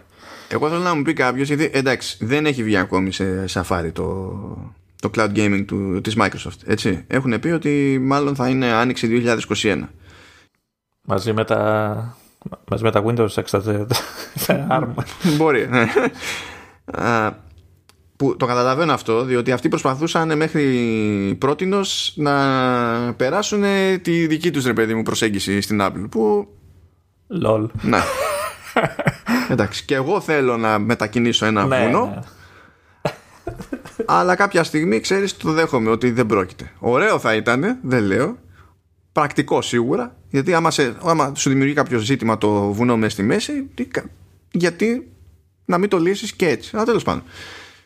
Ε, αλλά Ρε παιδί μου όλα αυτά για τη Microsoft γίνανε ψηλογρήγορα γιατί το, το beta testing η Microsoft το ξεκίνησε πιο αργά από, το, από Stadia. Ε, κυκλοφόρησε και νομίζω κατάφερε να κυκλοφορήσει μάλλον και πριν κυκλοφορήσει όταν ήταν στο beta testing είχε περισσότερα παιχνίδια η, η Microsoft στη, στην υπηρεσία. Ε, τη στράβωσε η φάση με την Apple και τα λοιπά εντάξει και ανακοίνωσε και μπαμ μπαμ ότι κοίτα θα το κάνουμε έτσι η Google που ξεκίνησε νωρίτερα από όλους τα πρωτοπόρος, έτσι. Ναι, ξεκίνησε νωρίτερα από όλους. Καταφέρνει σε αυτό το στυλ, με το streaming σε Safari δηλαδή για τις πλατφόρμες της Apple, να έρχεται αφού ανακοινώσει η Microsoft ότι έχει δεχτεί ότι θα παίξει και εκείνη έτσι, αφού, ξεκινή, αφού ξεκίνησε η Amazon με το, με το Luna σε beta testing ρε παιδί μου, αλλά ξεκίνησε ακριβώς έτσι, και η Google καταφέρνει να μην είναι πρώτη σε αυτή τη διαδικασία. Δεν ξέρω. Ελπίζω να τα σιώσουν όλα γιατί σου λέω μ' αρέσει σαν προοπτική. Κοίτα, εγώ δεν. Α πούμε, δεν είμαι super fan. Ε, δεν θέλω να εξαφανιστεί, δεν είναι αυτό. Ε, καλό είναι να υπάρχει, κανένα πρόβλημα. Αλλά δεν είναι κάτι, ξέρεις, που θα προτιμούσα. Θα το είχα ως εναλλακτική σε περιπτώσεις που κάτι άλλο απλά δεν είναι εφικτό. Και τότε όντως θα με βόλευε και θα χαιρόμουν που υπάρχει και τα λοιπά. δηλαδή. Θεωρώ ότι είναι μια... θα είναι μια καλή λύση για τους PC gamers και τα λοιπά. Που, που πολλοί από αυτούς ξέρεις, βγαίνει καινούριο παιχνίδι τώρα το τρέχει το δικό μου, δεν το τρέχει το δικό μου. Δηλαδή, αν φτάσουμε σε ένα επίπεδο που είναι OK σαν υπηρεσία και σαν streaming και όλα αυτά, δεν θα έχουν το άγχος ότι ξέρεις τι θα μπορώ να παίξω το καινούριο παιχνίδι χωρίς να κάνω κάποια αναβάθμιση. Mm-hmm. Αυτό τώρα στις κονσόλες Εντάξει, δεν τρελαίνομαι κιόλας κι εγώ. Ναι, εντάξει, δεν μου... είναι, είναι άλλη η φιλοσοφία στην κονσόλα. Ε, αλλά στο PC νομίζω λύνει ένα. Θα, θα, συγγνώμη, θα λύσει ε, κάποιο έτσι, ένα τέτοιο πρόβλημα. Καλά, κοίτα, και σε κονσόλες μπορεί να λύσει ανάλογο πρόβλημα. Δηλαδή, αν έχεις μια κονσόλα που μπορεί να είναι παλιά σάπια κτλ., αλλά μπορεί να κάνει stream σε υψηλές αναλύσεις και τέτοια, δεν σε ενδιαφέρει καν αν, το, αν έχει φτιαχτεί το παιχνίδι για την κονσόλα αυτή. Για να την παλεύει να τρέξει. Είναι και αυτό μια λύση που σου ανοίγει, ξέρεις και άλλα ενδεχόμενα για streaming boxes και τα λοιπά που σου ξυμούξουν μανταλάκια. Θα μπορούσε σε μια τέτοια φάση να, να φτάσουμε και σε ένα μέλλον χωρίς formats. Δεν, δεν παίζεις δηλαδή να... Δεν παίζεις αυτό. Εντάξει, λέμε τώρα. θα μπορούσε όμως. Είναι δηλαδή, να σου πω, στην καλύτερη, στην καλύτερη να φτάσουμε σε ένα που ενδεχομένως να είναι ένα industry standard περισσότερο και όχι κάτι που ξέρεις κουμαντάρει ένας που και αυτό το θεωρώ ναι. δύσκολο. Έτσι. Α, αυτό εννοούσα βασικά εγώ. Αυτό, όχι. Αυτό εννοούσα. Ακόμα και αυτό το θεωρώ δύσκολο. Αλλά ξέρεις, να είμαστε σε φάση που δεν υπάρχουν πλατφόρμες γενικά δεν το πολύ κόβω. Αλλά τέλος πάντων, άλλη συζήτηση αυτή. Τώρα, βλέπεις ένα link που έχω βάλει Λεωνίδα για το EDR. Το βλέπω, νόμιζα ότι το αγνόησες και πάμε παρακάτω. Όχι, δεν το αγνόησα. Δεν το αγνοήσα. Λοιπόν, Εγώ α, μπορώ. Έλα. Εγώ μπορώ να το αγνοήσω. Θα σ' αρέσει, Λεωνίδα. Άντε να δω. Α, θα σ' αρέσει. Όλο έτσι μου λες. Θα σ' αρέσει γιατί Όλο. ο, ωφελεί τους πάντες. Ωφελεί τους πάντες. Ακόμα και Για χω, να σου. χωρίς να το πάρει κάποιος χαμπάρι, ωφελείται. Ε, Ότι θα, ότι θα το καταλάβω εγώ και θα ωφεληθώ κιόλας από αυτό το EDR. μια, μια χαρά να το και- καταλάβει, είχα και αλλά και να μην το καταλάβεις, πάλι ωφελείσαι στην πράξη από κάτι τέτοιο. Γι' αυτό Ωραία. έχει, Ω. έχει φάσει το θέμα. Ωραία, λοιπόν. Με, με έπεισες. Πάμε. Λοιπόν, είχαμε πει, δεν θυμά- νομίζω ότι σε κάποιο επεισόδιο προ καιρού αρκετού είχα πει ότι κάτι μου φαίνεται ότι κάνει περίεργο με HDR, με, με αρχεία, με βίντεο που έχουν HDR η, η Apple σε επίπεδο λειτουργικού διότι ε, παίζουν Στο σωστά Mac τώρα. Στο Mac λες τώρα; ναι, καλά και Οκ. παραπέρα. Αλλά ε, παίζουν σωστά. Δεν παίζουν με HDR γιατί δεν- το monitor δεν μπορεί να το κάνει αυτό. Έτσι. Αλλά συ- ε, το σύνηθες σε πάρα πολλές περιπτώσεις είναι ακριβώς επειδή τα δεδομένα που δίνεις στο monitor ε, ταιριάζουν με μια κατάσταση που δεν μπορεί να ακολουθήσει το monitor κατέληγες σε αυτό που βλέπεις να είναι λάθος. Δηλαδή ήταν, στρα... ήταν άκυρη αναπαραγωγή. Σου έβγαζε, τα έβγαζε πολύ σκοτεινά, σου, ε, τε- σου έσκιζε τα χρώματα, ξέρω εγώ, και κάτι τέτοια. Και το έβλεπες αυτό ε, και σε διάφορα media player apps. Διότι συνήθως όλα αυτά βασίζονται στο ίδιο υπόβαθρο, στο FFmpeg ας πούμε και δεν είχε γίνει update ή δεν είχε γίνει καλό κάτι ξέρω εγώ. Δηλαδή εγώ εξακολουθώ να έχω πρόβλημα με αρχεία με HDR σε VLC ας πούμε. Οκ. Μου τα δείχνει λάθος, δηλαδή ξεκάθαρα μου τα δείχνει λάθος. Το, το είναι δεν είχες τόσο καιρό. το άλλαξες. Ναι, το, ναι ρε παιδί μου, αλλά όταν ψάχνω κάτι τέτοια μπαίνω στη διαδικασία και ξαναδοκιμάζω για να δω σε τι φάση είμαστε. Αυτό. Οκ. Ακόμα και όταν είχε βγει το VLC και έλεγε ότι βάλαμε και, ε, υπο- υποστήριξη κανονικά για HDR και διορθώσαμε ζητήματα σε Mac, κατέβασα τη νέα έκδοση, έπαιξα, λάθος πάλι. Δεν ξέρω τι σημαίνει. Τέλος πάντων, αλλά ήταν, πέρασα μια περίοδο όμως που ήταν ψιλοπαντού λάθος εκτός από το QuickTime και λες τώρα ποιος, ποιος χρησιμοποιεί το QuickTime στα σοβαρά για τέτοιες δουλειές αλλά τέλος πάντων λέω κάτι παίζει εδώ. Κάτι, δηλαδή κάποιος το έχει σκεφτεί και το έχει κάνει να μην είναι λάθος. Και προκύπτει λοιπόν ότι αυτή η δουλειά δεν έχει γίνει για το Bixer αλλά έχει ξεκινήσει από το Καταλήνα και απλά είναι στα μουγκά και εντάσσεται σε ένα πράγμα που η Apple το ονομάζει Extended Dynamic Range που είναι ένα σύνολο πραγμάτων τώρα δηλαδή στην ουσία είναι, αναφέρεται στο σύστημα που έχει υιοθετήσει για να κουμαντάρει γενικά σήματα HDR, σήματα SDR και το πώς αυτά προβάλλονται ανάλογα με το τι είναι το monitor κτλ. Οπότε σκέψτε το σαν εσωτερική προδιαγραφή για ολόκληρο, ολόκληρη ομάδα σενάριων. Οκ. Και τι κάνει λοιπόν; Εγώ δεν έχω monitor στο MacBook που είναι HDR. Αλλά πάω να παίξω κάτι που είναι HDR. Αυτόματα το σύστημα ξέρει ρε παιδί μου που μπορεί να πάει το monitor μου. Οπότε σου λέει σε HDR όταν είναι να δείξει κάτι πάρα πολύ φωτεινό, στην ουσία πηγαίνει στο όριο της φωτεινότητας του monitor. Όσο πιο ψηλ- ψηλά μπορεί να πάει. Και στην ουσία επαναυπολογίζει τα, ε- ε, τα επίπεδα τέλος πάντων φωτεινότητας, τα αντιστοιχίζει με την πληροφορία του HDR και τα ταιριάζει στο monitor που έχεις. Ώστε όταν πρέπει να δείξει κάτι που να είναι πάρα πολύ φωτεινό, ξέρω εγώ, α- α- από HDR βίντεο, να πηγαίνει και να αντιστοιχίζεται σωστά στο ταβάνι του δικού σου monitor. Και υπολογίζει ακόμα και το σε τι φωτεινότητα έχεις στο monitor. Δηλαδή, εγώ το έχω σε αστεία επίπεδα χαμηλά. Σε σκοτεινότητα το έχεις. Ε, ναι. Σου λέει το σύστημα, α, εφόσον αυτός δουλεύει συνήθως εκεί, τότε όλο το υπόλοιπο περιθώριο προς τα πάνω μπορώ να το χρησιμοποιήσω για να μοιράσω ακόμη πιο ωραία τα πράγματα. Και όντως όταν θα παίξω HDR βίντεο σε QuickTime εδώ, ε, φεύγει η φωτεινότητα του, του monitor. Δεν πηγαίνει εκεί που έτσι κι αλλιώς δεν θα μπορούσε να πάει, αλλά αγνοεί πλήρως το ταβάνι που έχω επειδή δίνει προτεραιότητα στο να αποδώσει σωστά όσο γίνεται αυτό που προσπαθεί να πετύχει το, το, το βίντεο με HDR. Και δεν κάνω Και άρα σε τίποτα. τυφλώνει. σε τυφλώνει. Ε, σε τυφλό, ε, εντάξει. Ανάλογα με το πλάνο, ε, δυσκολεύει λίγο η φάση, αλλά το κάνει στο σήμα του. Και αυτό είναι ωραίο από μόνο του.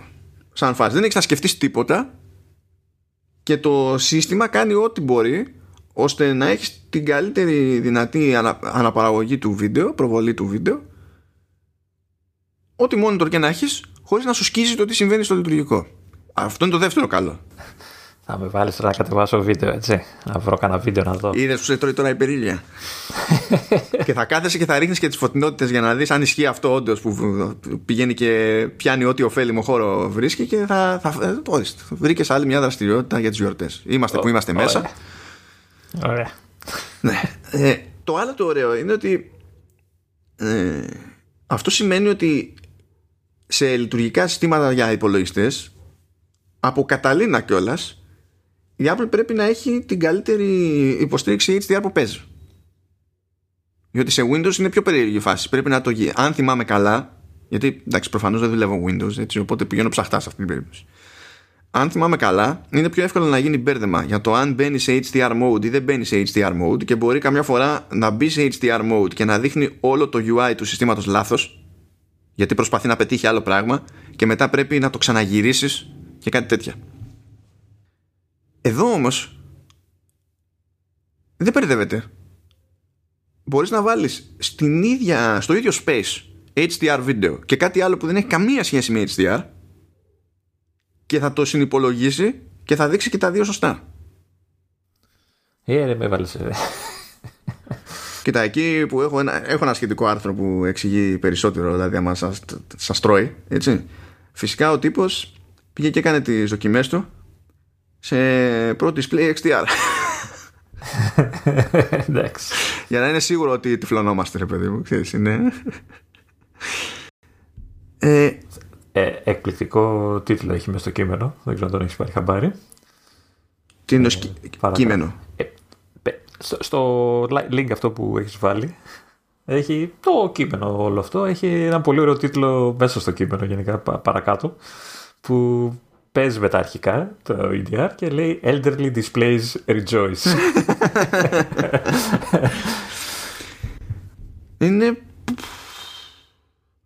αυτό παίζει όντως σε desktop OS και τα λοιπά να μην το κάνει κανένας. Ή κανένας τόσο καλά ξέρω εγώ. Και δεν, ε, δεν το είχα πάρει χαμπάρι απλά είχα μια υποψία ότι κάτι παίζει. Να και να που τουλάχιστον δεν ήμουν τρελός. Καλό είναι να μου το θυμίζει αυτό κάποιος που και που. Όχι εγώ. Ε, εντάξει, σε κάποιος, κάποιος. Να, να ανάλαβε την υποχρέωση, ξέρω εγώ, κάπως έτσι. Ε, οπότε ναι, έχουμε και αυτό το, το κέρδος, το οποίο το είχαμε για ένα χρόνο περισσότερο από όσο νομίζαμε, αλλά not bad, not bad. Και είναι από τα πράγματα που ξέρεις, απλά τα έχει κάνει και δεν στο λέει. Ναι, είναι, το έχει αυτό, το, το αγαπάει αυτή την προσέγγιση ναι, σε πολλά πράγματα. Ενώ ξέρεις τώρα ότι σε άλλες περιπτώσεις ε, κάποιος άλλος θα σου είχε πρίξει τα σηκώτια. Και εγώ πιστεύω ότι για κάτι τέτοιο έπρεπε να μας είχε πρίξει τα σηκώτια. Γιατί σου δίνει ξεκάθαρα το περιθώριο να πεις ότι είμαι και πιο μάγκας από τους άλλους. Γιατί είναι σίγουρα καλύτερη εφαρμογή, της, καλύτερη προσέγγιση όλο αυτό από ό,τι άλλο κυκλοφορεί εκεί έξω.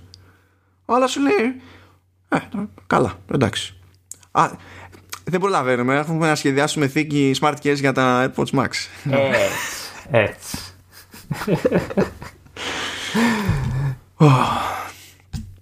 Και όχι τίποτα άλλο, δεν προλαβαίνουν και για άλλους λόγους. Κάνουν, βάζουν ολοσέλιδες διαφημίσεις από Facebook σε εφημερίδα. Σκεφτείτε το αυτό. Ολοσέλιδη διαφήμιση σε έντυπο από το Facebook.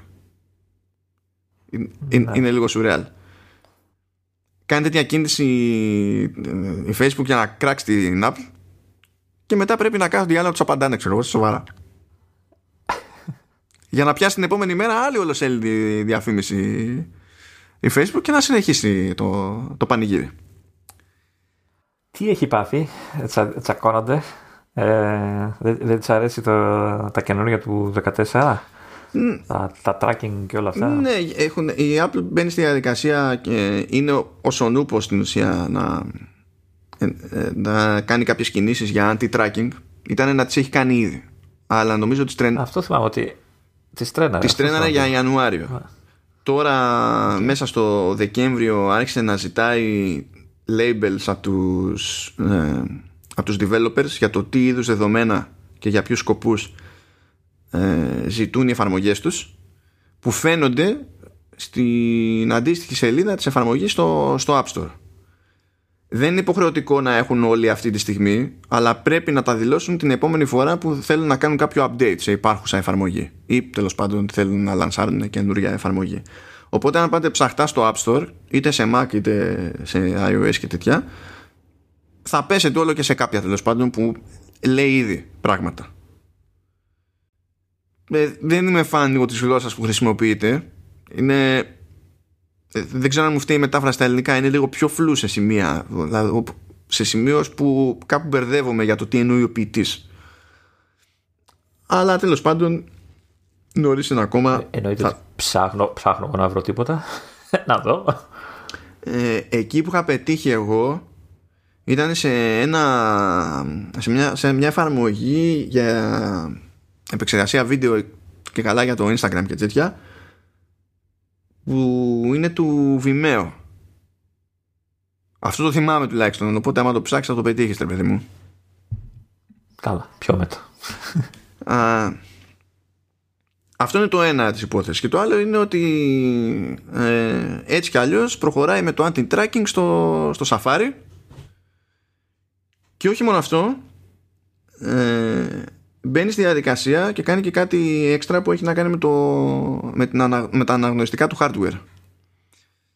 Ε, ενώ προηγουμένως είχαμε το περιθώριο, είχε προκύψει επιλογή να λέμε ρε παιδί μου ότι δεν θέλουμε να στέλνουμε το, το ID της συσκευής το οποίο είναι unique. Ε, αυτό δεν άλλαζε ότι άμα έχει χρησιμοποιηθεί κάπου και το πετύχει κάποιος κάπου αλλού πάλι ήξερε ότι η συσκευή είναι αυτή γιατί είναι μοναδικό το, το ID και τώρα νομίζω ότι θα αρχίσει να, ε, να τα κάνει δυναμικά αυτά να τα αλλάζει κιόλας. ώστε όταν πετυχαίνεις ένα device ID να είναι αδύνατο να πεις σίγουρα μπορώ να το αντιστοιχίσω με το τάδε account ξέρω εγώ ή το χ νούμερο και, και τα λοιπά και αυτό ήταν δηλαδή η προηγούμενη κατάσταση ήταν ένα από τα παράπονα της Mozilla και ε, τώρα που πάνε να περάσουν αυτές οι αλλαγές ε, έκανε ένα blog post η Mozilla και λέει ότι θα υιοθετήσει την ίδια τακτική στο, στο Firefox και προτρέπει τους πάντες να υποστηρίξουν την Apple σε αυτή την προσπάθεια γιατί όχι απλά λέει κάνανε αυτό που τους ζητούσαμε το πήγανε και παραπέρα. Έχουμε αυτά τα χαρτομένα δεν θέλουν, δεν θέλουν αυτή tracking κτλ. Όχι, γενικά η Mozilla είναι της ανάποδης λογικής Δηλαδή αυτοί δεν γκρινιάζουν για το tracking που κόβεται, γκρινιάζουν για το tracking που δεν κόβεται. Οπότε είναι πιο εύκολο okay. ξέρεις, να συμφωνήσουν έτσι κι αλλιώς με την Apple για τους ίδιους λόγους. Ε, Facebook όμως που δεν το χρησιμοποιεί ιδιαίτερα. Όχι, όχι, όχι. Δεν το χρησιμοποιεί καθόλου. καθόλου. ε, έχει υιοθετήσει μία γραμμή και σε αυτή τη, την καταχώρηση που έκανε νομίζω είναι στους New York Times. Ναι. Α, και Wall Street Journal και Washington Post. Λέει We're standing up to Apple for small businesses everywhere. Για να μην το διαβάσω τώρα όλο αυτό από κάτω και μου βγει ο καφές να, να το πιάσουμε έτσι, έτσι να πούμε για την κεντρική ιδέα. Η κεντρική ιδέα είναι η εξής. Ότι κοίταξε να δεις, είναι πάρα πολλές μικρές επιχειρήσεις που χρησιμοποιούν το Facebook για να τρέξουν διαφημιστικές καμπάνιες και βασίζονται, ε, μάλλον εξαρτώνται από την αποτελεσματικότητα ε, αυτών των διαφημίσεων για να τραβήξουν κόσμο, πελάτες κτλ. Ισχύει. Είναι ένα απλό γεγονός. Σου λέει ότι με το να μειώσουμε το tracking και το personalization ε, θα φτάσουμε σε, θα διηγηθούμε σε μια κατάσταση όπου οι διαφημίσεις θα είναι πιο αναποτελεσματικές γιατί δεν μπορούν να είναι το ίδιο καλά στοχευμένες ώστε να πεις ότι προσεγγίζω είναι πιο πιθανό να προσεγγίσω το κοινό που όντως θα ενδιαφερθεί για αυτό που θέλω τέλος πάντων να διαφημίσω.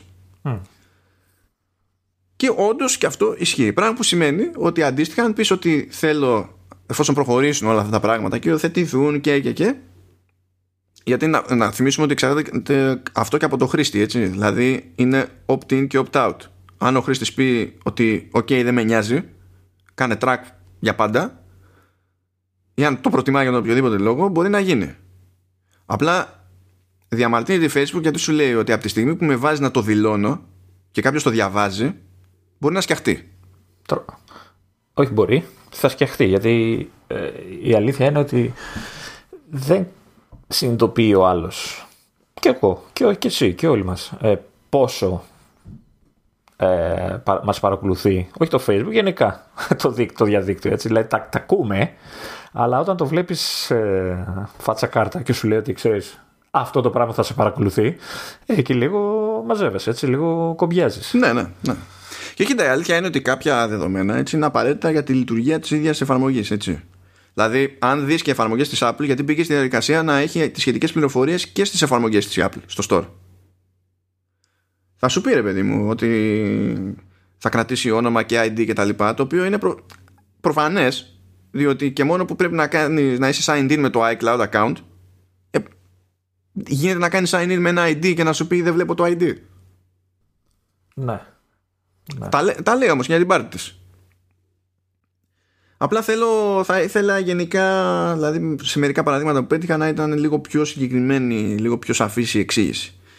Και αν καθίσεις και χαζέψεις, σου λέει πληροφορίες που μπορεί να χρησιμοποιηθούν, όχι ότι δεν και καλά, οπότε και εκεί ξέρεις, δεν είσαι σίγουρος για το τι σημαίνει αυτό στην πράξη και έχει ε, περιθώριο και, αφήνει περιθώριο και στο developer να δηλώσει πληροφορίες που δεν θα χρησιμοποιηθούν.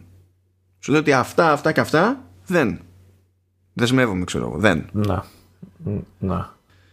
Ε, τέλος πάντων, πάντως, αυτά που λέει η Facebook ισχύουν για το διαδικαστικό της διαφήμισης. Έτσι. Και ε, όντως κάποιος για να πετύχει το αποτέλεσμα που θα πετύχαινε πριν με μια διαφημιστική καμπάνια στο Facebook μπορεί να χρειαστεί να πληρώσει περισσότερα.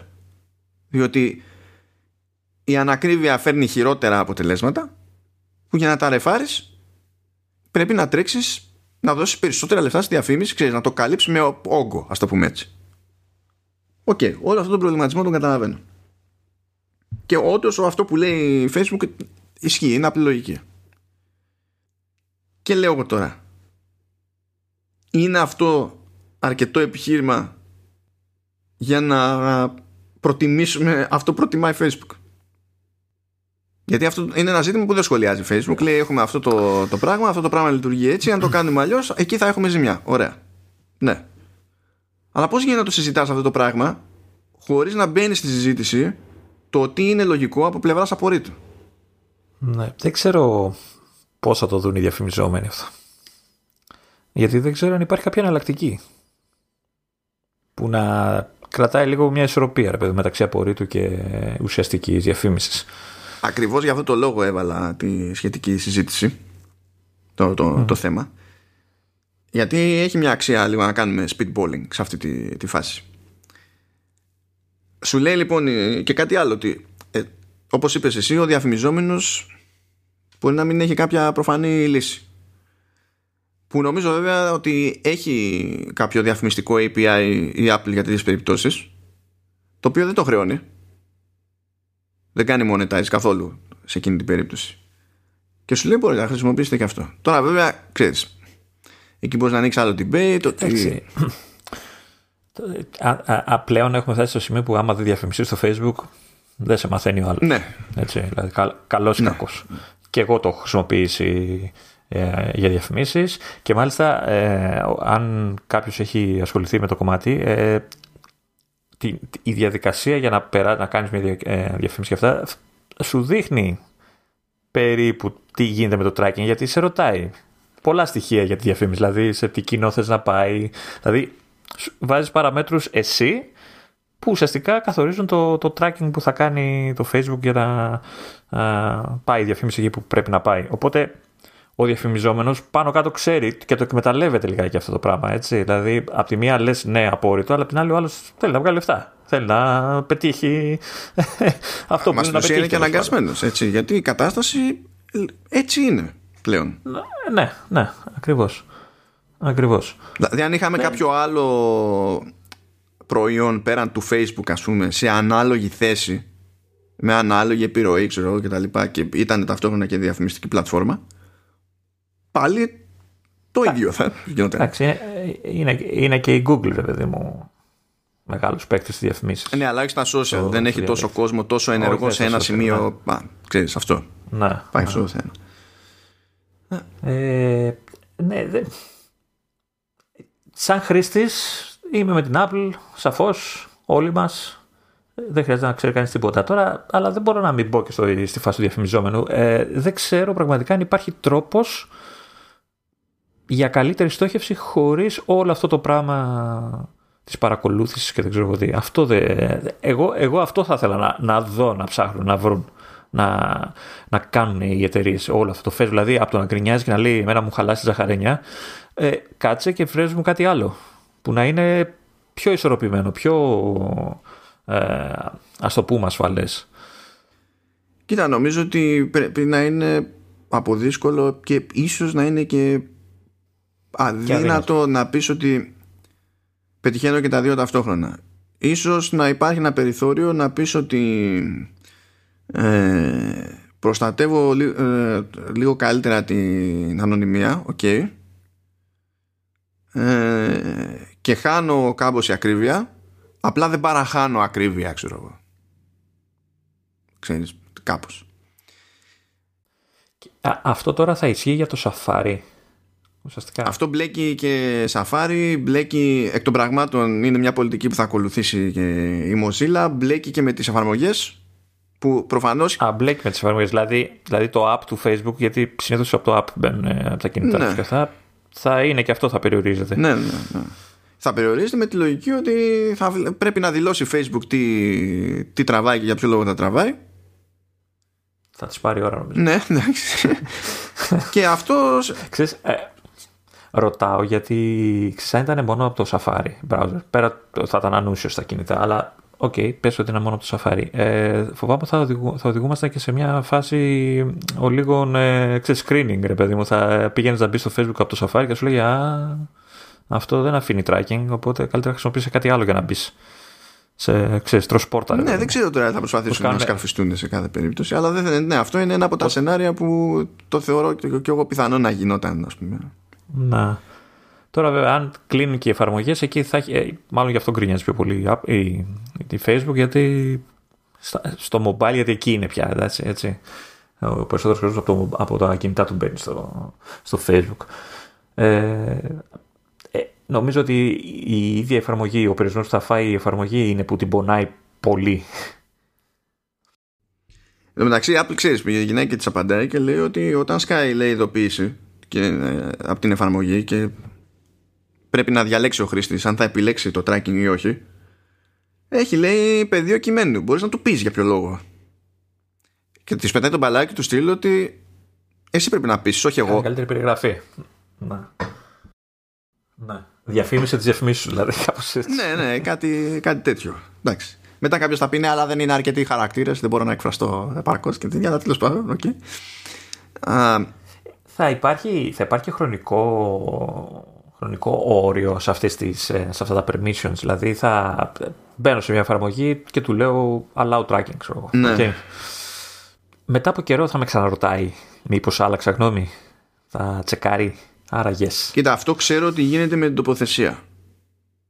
Δεν νομίζω ότι η Apple έχει πει ότι θα το, θα το κάνει με τον ίδιο τρόπο για τα υπόλοιπα. Αλλά εντάξει, αυτό ξέρω εγώ μπορεί να αλλάξει γνώμη μετά. Γιατί τώρα με την τοποθεσία, κατά διαστήματα σου λέει η τάδε εφαρμογή έχει τσεκάρει την τοποθεσία σου τόσες φορές τις τελευταίες ημέρε. Είσαι OK ή θες να τα αλλάξεις; Παίζει λίγο αυτό. Ε, κάτι άλλο λέει η Facebook επίσης που όντως ε, βγάζει νόημα. Λέει λοιπόν ότι υπάρχουν επιχειρήσεις, υπάρχουν προϊόντα στην ουσία και sites και τα λοιπά που μπορούν να υφίστανται και να λειτουργούν και να ε, κάνουν αυτό που κάνουν χωρίς να χρεώνουν τον χρήστη, τον επισκέπτη κτλ. Ακριβώς επειδή υπάρχει αυτό το διαφημιστικό οικοσύστημα. Που επίσης το πιστεύω. Δεν πρόκειται να διαφωνήσω.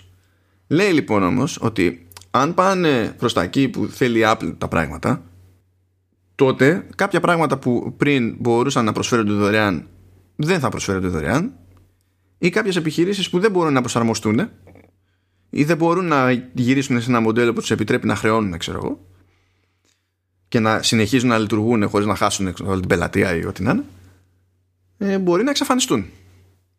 Και αυτό το, το τονίζει με το σκεπτικό ξέρεις ότι πριν προσφερόταν κάτι τσάμπα στον χρήστη και αυτό χάνεται και ενδεχομένως ο μόνος τρόπος να καλυφθεί το, το κενό θα είναι να χρεωθεί ο χρήστης που ο χρήστης μπορεί να μην έχει την οικονομική δυνατότητα.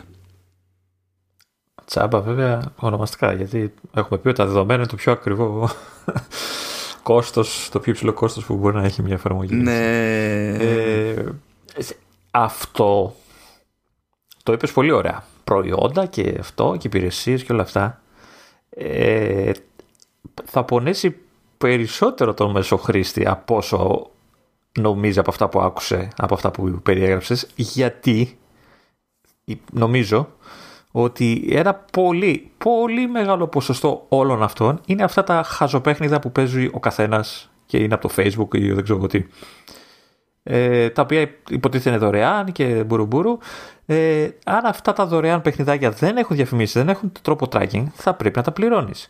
Και δεν νομίζω ότι, ότι υπάρχουν πολλοί ειδικά τώρα που έχουν μάθει κιόλας να τα έχουν τσάμπα που είναι διατεθειμένοι να πληρώσουν. Έτσι. Δεν, δεν νομίζω ότι υπάρχει αυτό το mentality καθόλου σε αυτή την κατηγορία. Ναι, αν μιλάμε για παιχνίδι που είναι free to play αλλά τρέχει διαφήμιση και δεν, και δεν περιμένει να βγάλει λεφτά επειδή εσύ αγοράσει gems ξέρω εγώ ή κάτι τέτοιο αλλά περιμένει να βγάλει τη διαφήμιση αυτό είναι πίκρα ναι αυτό αυτό είναι πίκρα. Αυτό θα αναγκαστεί και, και είναι πολλά παιχνίδια που λες, ρε παιδί μου, OK, okay, δεν θα το έπαιζα τώρα, άμα δεν ήταν τσάμπα. Εδώ το κάνουν εφαρμογές για τον καιρό.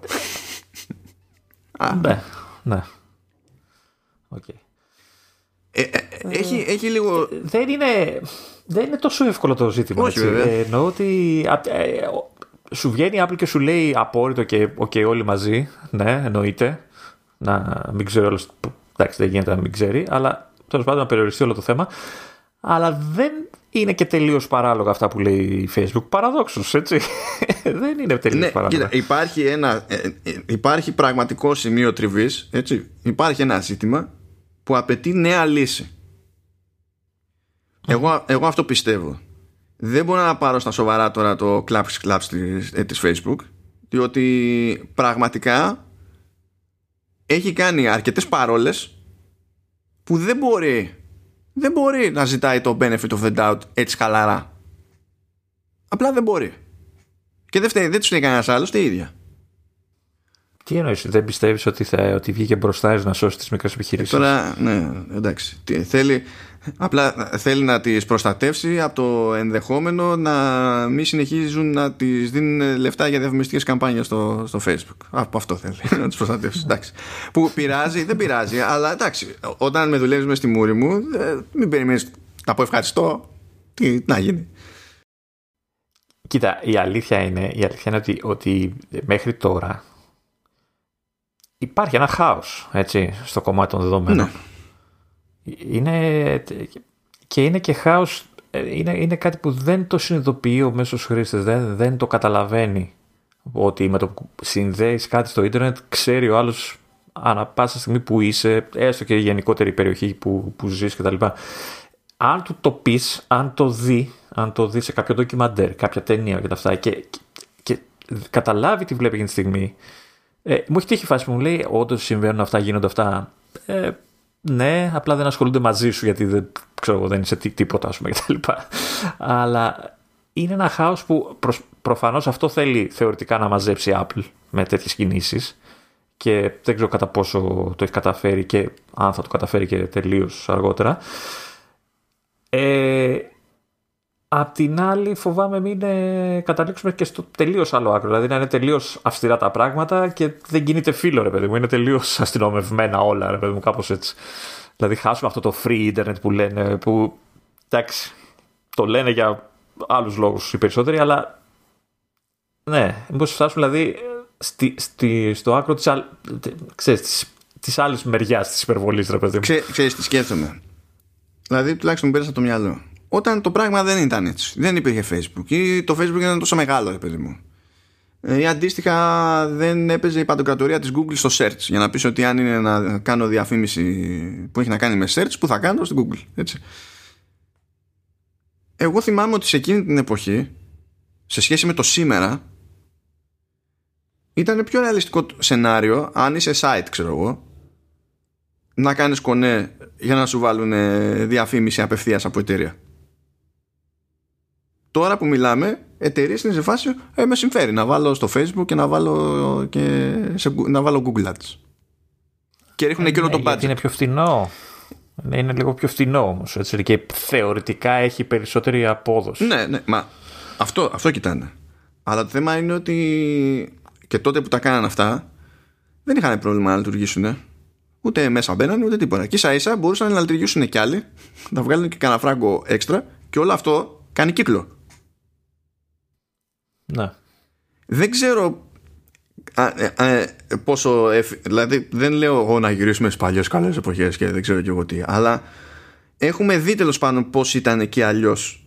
Και πιστεύω ότι το ότι το έχουμε δει σημαίνει ότι τουλάχιστον αξίζει τον κόπο να αναρωτηθούμε για το πώς θα ήταν ένα διαφορετικό μίξ ώστε να πεις ότι δεν ξυπνάμε σε μια φάση που αν δεν πληρώσεις ένα site δεν μπορείς να έχεις πρόσβαση και αυτό είναι η νόρμα, είναι το στάνταρ αυτό είναι ζημιά αυτό είναι ζημιά άσχετα με ναι. το αν πες ότι είμαστε όλοι πλούσιοι και τα δίνουμε πάλι είναι ζημιά δεν, δεν είσαι ε, Εν τω μεταξύ, λες τώρα για κάτι εποχές. Μην πας πολύ μακριά, έτσι, περιοδικά. Ναι, ναι, ναι. Έτσι, επειδή τα, ε, ε, έζησα ένα μεγάλο ε, μέρος ε, της καριέρας μου. Σε περιοδικά. Είδα από κοντά ε, αυτό που λες, το πόσο σημασία είχε μια διαφήμιση τότε στο περιοδικό και πώς σιγά σιγά αυτό το πράγμα εύθυνε. Ε, και κάποια στιγμή ξαφάνισε για τελείως ε, πόσο, πόσο σημασία έχει για την εταιρεία να μπει διαφήμιση, να μπει μπροστά, ξέρω εγώ, ή, ξέρω, στο εξώφυλλο και αυτά. Και πόσο αργότερα αυτό το πράγμα δεν είχε καμία σημασία. Δηλαδή, ο καθένας πήγαινε online και έβαζε ότι δεν Αν θυμάμαι, ήταν πέρυσι ή πρόπερσι, όλο το διαφημιστικό budget για FIFA στην Ελλάδα ε, είχε πάει σε social και Google. Όλο. Ναι.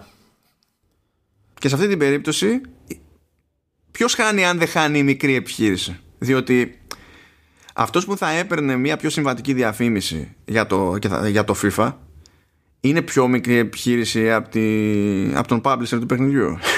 από την αντιπροσωπεία του παιχνιδιού. ή μάλλον είναι πιο μεγάλη. Όχι, είναι πιο μικρή. Δεν, είναι, είναι πολύπλοκο το θέμα. Είναι πολύπλοκο. Απλά με εκνευρίζει αυτή η στάση γιατί παρά είναι υποκριτική, ακόμα και αν υποθέσουμε ότι είναι υποκριτική η, η στάση της Apple, γιατί στην τελική είναι μια τεράστια επιχείρηση που ξέρει ότι δεν περιμένει να ζήσει από τη διαφήμιση. Δηλαδή μπορεί να τα λέει αυτά και να τα κάνει. Και ταυτόχρονα μπορεί να λέει ναι. ότι να είναι με το απόρριτο και να κάνει κολοτούμπε στην Κίνα. Δεν είναι, δεν βάζουμε κανέναν ότι είναι Άγιος. Αλλά όταν βγαίνει και λέει Νομίζω ήταν στο, στη δεύτερη καταχώρηση. Όταν βγαίνει και λέει Facebook ότι όλο αυτό το να χρειάζεται να, να έχουμε λιγότερα πράγματα που είναι διατίθεται τσάμπα και να καταλήξουμε να πληρώνουμε για πράγματα που δεν πληρώναμε πριν και κάτι τέτοια. Και αυτό συμφέρει, συμφέρει την Apple γιατί όταν θα γίνεις στι πλατφόρμες της θα παίρνει μερίδιο. Αν θες Facebook να με πείσει για αυτό το πράγμα, εννοείται ότι θα κάνω και εγώ τη σκέψη πώ κλαίγεσαι επειδή θα χάσεις εσύ διαφημιστικά έξοδα από τις μικρές επιχειρήσεις που προστατεύεις. Έσοδα. Ναι, έσοδα, συγγνώμη. Ναι. ναι. Δηλαδή, μόνοι τους σε, σε σπρώχνουν. Ναι, εντάξει. Τώρα λες το προφανές ότι καμία από τις δύο πλευρές δεν είναι άγιε, έτσι. Είναι το προφανές αυτό. Ναι, δηλαδή, απλά θέλω να σου πω ότι ανοίγει, ανοίγει το στόμα της η Facebook ως εταιρεία και γι' αυτό λέω η Facebook. Δεν είμαι βλαμμένος. Το προϊόν είναι το Facebook. Εντάξει, okay. ε, και λέει αυτή την παρόλα και δεν συνειδητοποιεί ότι μόνη της σου ανοίγει το χώρο να γυρίσεις και να πεις ότι άμα είναι έτσι να σκεφτώ και το άλλο ρε φίλε και δεν σου προτείνει κάτι συγκεκριμένο απλά διαμαρτύρεται και θέλει να κρατήσει το προηγούμενο καθεστώς το οποίο μας φαίνει στο άλλο το ζήτημα το προηγούμενο καθεστώς είναι χοντρικά free for all έτσι κι αλλιώς πηγαίνει κόντρα και στις, σε διάφορες ευρωπαϊκές ρυθμίσεις. Αυτές τις μέρες σταμάτησαν να λειτουργούν κάποιες κάποια features τέλος πάντων σε Messenger και Instagram και τα λοιπά επί ευρωπαϊκού εδάφους λόγω ε, ευρωπαϊκών κανονισμών. Ναι, υπάρχουν οι πιέσεις. Το βλέπεις, ρε παιδί μου, ότι δεν πρόκειται να μείνει το πράγμα ακριβώς έτσι όπως το θέλεις. Δεν πρόκειται. Δεν πρόκειται. Αλλά εσύ κάθεσαι εκεί πέρα και λες ναι, επειδή πριν λειτουργούσε που είχαμε τα πάντα όλα, γιατί να μην έχουμε τα πάντα όλα; Κάποιος δεν πρέπει να πετάγεται μες στη μέση και να λέει Ναι, OK, okay, κατάλαβα τη θέση σου. Μπορείς να μου εξηγήσεις γιατί στο χρωστάμε. Ναι. Ε, έρχεσαι σε αυτό που σου είπα πριν, ότι το, αυτό που σε ενοχλεί βασικά είναι ότι κανείς δεν σκέφτεται μια εναλλακτική αυτή τη στιγμή. Από αυτούς δηλαδή που κλαίγονται τώρα και φωνάζουν. Ναι. Πες μου, βρες μια εναλλακτική η οποία να, να, να μπορεί να καλύψει όσο γίνεται και τα δύο σημεία, ρε παιδί μου. Δεν γίνεται, αλλά κάτι, να αλλάξει κάτι. Γιατί τώρα να λέμε, νομίζω κάπου το... Πού το πέτυχα, ναι, δεν το πέταξα αυτό στο, στο note. Γιατί θα πει κάποιος και τι θα κάνει... Ε, τι, τι, θα κάνει, ξέρω εγώ, μια εταιρεία σαν, σαν ε, η Facebook. Θα μπει στην διαδικασία να χρησιμοποιήσει προσωπικά δεδομένα για να σε στοχεύσει. Η αλήθεια είναι ότι αυτές οι εταιρείες δεν έχουν πραγματικό λόγο παρά μόνο να ξέρεις, αν είναι κάποιος λαμένο μέσα και κάνει κάτι που είναι κόντρα και σε κάθε κανονισμό της εταιρείας και και και έτσι. Οι εταιρείες θέλουν όγκο για να βγάλουν συμπεράσματα. Και αντίστοιχα, όταν ε, κάποιος θα κάνει καμπάνια στο Facebook, ναι, έχει όλες αυτές τις επιλογές που λες για να στοχεύσει με την καμπάνια του, αλλά δεν έχει ιδέα τελικά ποιον στοχεύει. Βάζει ένα μάτσο χαρακτηριστικά, ξέρω εγώ, και αυτό δεν ξέρει όμως ποιος είσαι. Έτσι.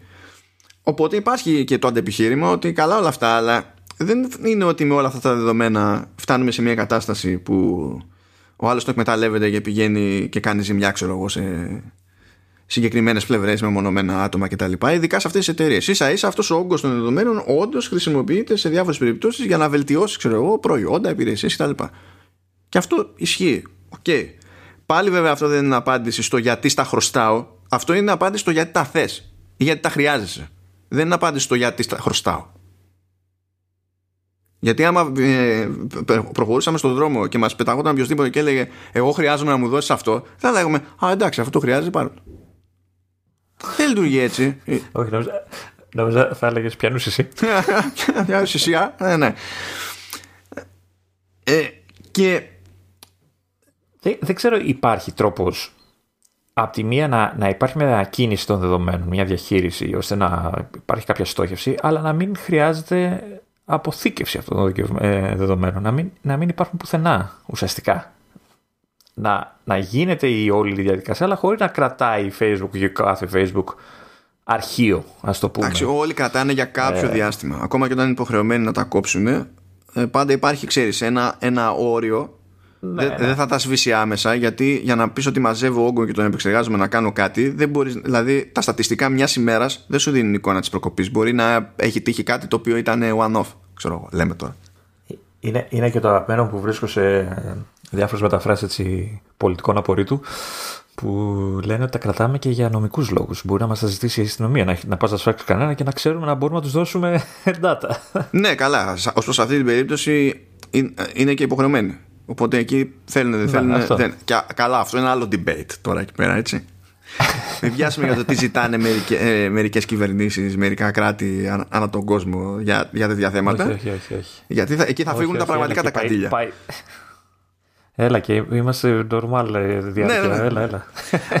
σουτ, σουτ. Απλά επειδή κάποιος μπορεί να πει ότι στην τελική και τι θα πάθουμε ή δεν ξέρω και εγώ τι, άντε να συμβεί κάτι να είναι μια στο τόσο. Λοιπόν, τώρα πρόσφατα ε, προέκυψε ότι υπήρχε ένας tracker που μπορούσε να το χρησιμοποιήσει όποιος developer ήθελε ξέρεις, στην εφαρμογή του και τα λοιπά, παιδί για να μαζεύει δεδομένα και να στην ουσία κατά μία έννοια να κερδίζει λεφτά από, από τη διάθεση των δεδομένων, την πώληση των δεδομένων κτλ. Η εταιρεία που τρέχει αυτόν τον tracker διαπιστώθηκε ότι ε, πουλάει τα δεδομένα αυτά ε, σε, σε βιομηχανίες όπλων. Ωραία. Αυτό είναι λοιπόν το θέμα. Ο μηχανισμός μπορεί να υπάρχει. Μπορούμε να έχουμε επιχειρήματα για το γιατί ωφελεί. Μα και μου και το ένα και το άλλο. Ναι. Μετά όμως έχουμε και κάτι τέτοια. Και αυτό είναι το, το ζήτημα ε, στη, στην τελική. Γιατί αν υποθέσουμε ότι μία εταιρεία τα μαζεύει όλα και είναι όλοι άγιοι μέσα. Του πάνω. Δεν πρόκειται κανείς να κάνει ποτέ τίποτα κτλ. Ωραία. Αύριο σκάει μια χούντα και λέει πάρα πολύ ωραία. Πάρα πολύ ωραία. Κρατικοποίησε. Γίνεσαι δημόσιο. And guess what? μου ανήκουν όλα. Φέρε τους φακέλους. Ναι. Φέρε τους Και φακέλους. τα κάνω ό,τι θέλω. δηλαδή δεν είναι μόνο το πώς χρησιμοποιούνται σήμερα. Πολλές φορές αρκεί ως κίνδυνος ακόμα και το concept ότι όλα αυτά υπάρχουν μαζεμένα κάπου σε ένα σημείο. Το οποίο έγινε σημείο τριβής και για την υπόθεση με τις, με τα, τις διάφορες εφαρμογές για την ιχνηλάτηση κρουσμάτων κορονοϊού κτλ. Γίνονταν κόντρες για το αν είναι λογικό όλα αυτά τα δεδομένα να μένουν σε συσκευή ή να πηγαίνουν σε ένα κεντρικό κρατικό σερβερ, ξέρω εγώ κτλ. Κατά πόσο αυτό είναι OK για το προσωπικό απόρριτο και εκεί για κάποιο λόγο το καταλαβαίναμε και γινόταν το debate. Αλλά εδώ είμαστε ακόμη σε φάση άγρια δύση. Πάντως να πω, ε, πριν που έλεγα ότι ξέρεις, δεν καταλαβαίνει ο μέσος χρήστης τι, πόσο παρακολουθείτε. Ε, όσοι έχουν έτσι, κάποιο Mac και, ή iPhone και τα λοιπά, αυτά που έχει το, το, το, την τελευταία έκδοση του Safari, τις, τις τελευταίες τέλος πάντων εκδόσεις του Safari, καλό είναι να επισκεφθεί με το Safari μια από τις σελίδες που συνηθίζει να επισκέπτεται και να πατήσει αυτό το, το καινούριο ε, εικονιδιάκι αυτό με την ασπιδούλα, το, την αναφορά απορρίτου και να δει από, στο site που βρίσκεται πόσους ανιχνευτές track, trackers ε, κόβει εκείνη τη στιγμή το, το Safari και να παρατηρήσει ότι λέει ότι ότι ε, κόπηκαν, δεν επιτρέπει και τέλος πάντων σε τόσους να, να, να, φτιάξουν κάποιο προφίλ για εσάς κτλ. Που σημαίνει ότι αφήνει και ένα ενδεχόμενο ότι ξέρεις, δεν είναι μόνο τόσοι. Εγώ τόσου κατάφερα και έκοψα. Ξέρεις. Οπότε ας μπουν σε μια έτσι σελίδα που συνηθίζουν και ας πατήσουν αυτό το κουμπάκι και να, να δουν, να, να δουν, θα νιώσουν σοκ. Γιατί εγώ την πρώτη φορά που το έκανα, όντως έπαθα χαμό, ας πούμε. Έτσι, ήταν, ήταν εντυπωσιακό. Κοίτα, έχει και στατιστικά νομίζω Δηλαδή, είμαι σε- είμαι σε από σελ- κάμποσες μέρες. Είμαι στη σελίδα τώρα, Ναι. είμαι στη σελίδα τώρα και λέει για 18 trackers. Σε μία σελίδα, έτσι. Ναι. Ε, και εικάζω ότι είναι και από τις, ε, ξέρεις, τις, ε, ε, ε, τις σοβαρές σελίδες, έτσι, τις ε, μαζεμένες λιγάκι σε αυτό το, κο- στο κομμάτι. Ε, είναι, ε, ε, νομίζω θα βοηθήσει να συνειδητοποιήσουν τι, τι γίνεται ε, στο ίντερνετ. Για, ε, λοιπόν, α, απλά να πω για την ιστορία. Έτσι.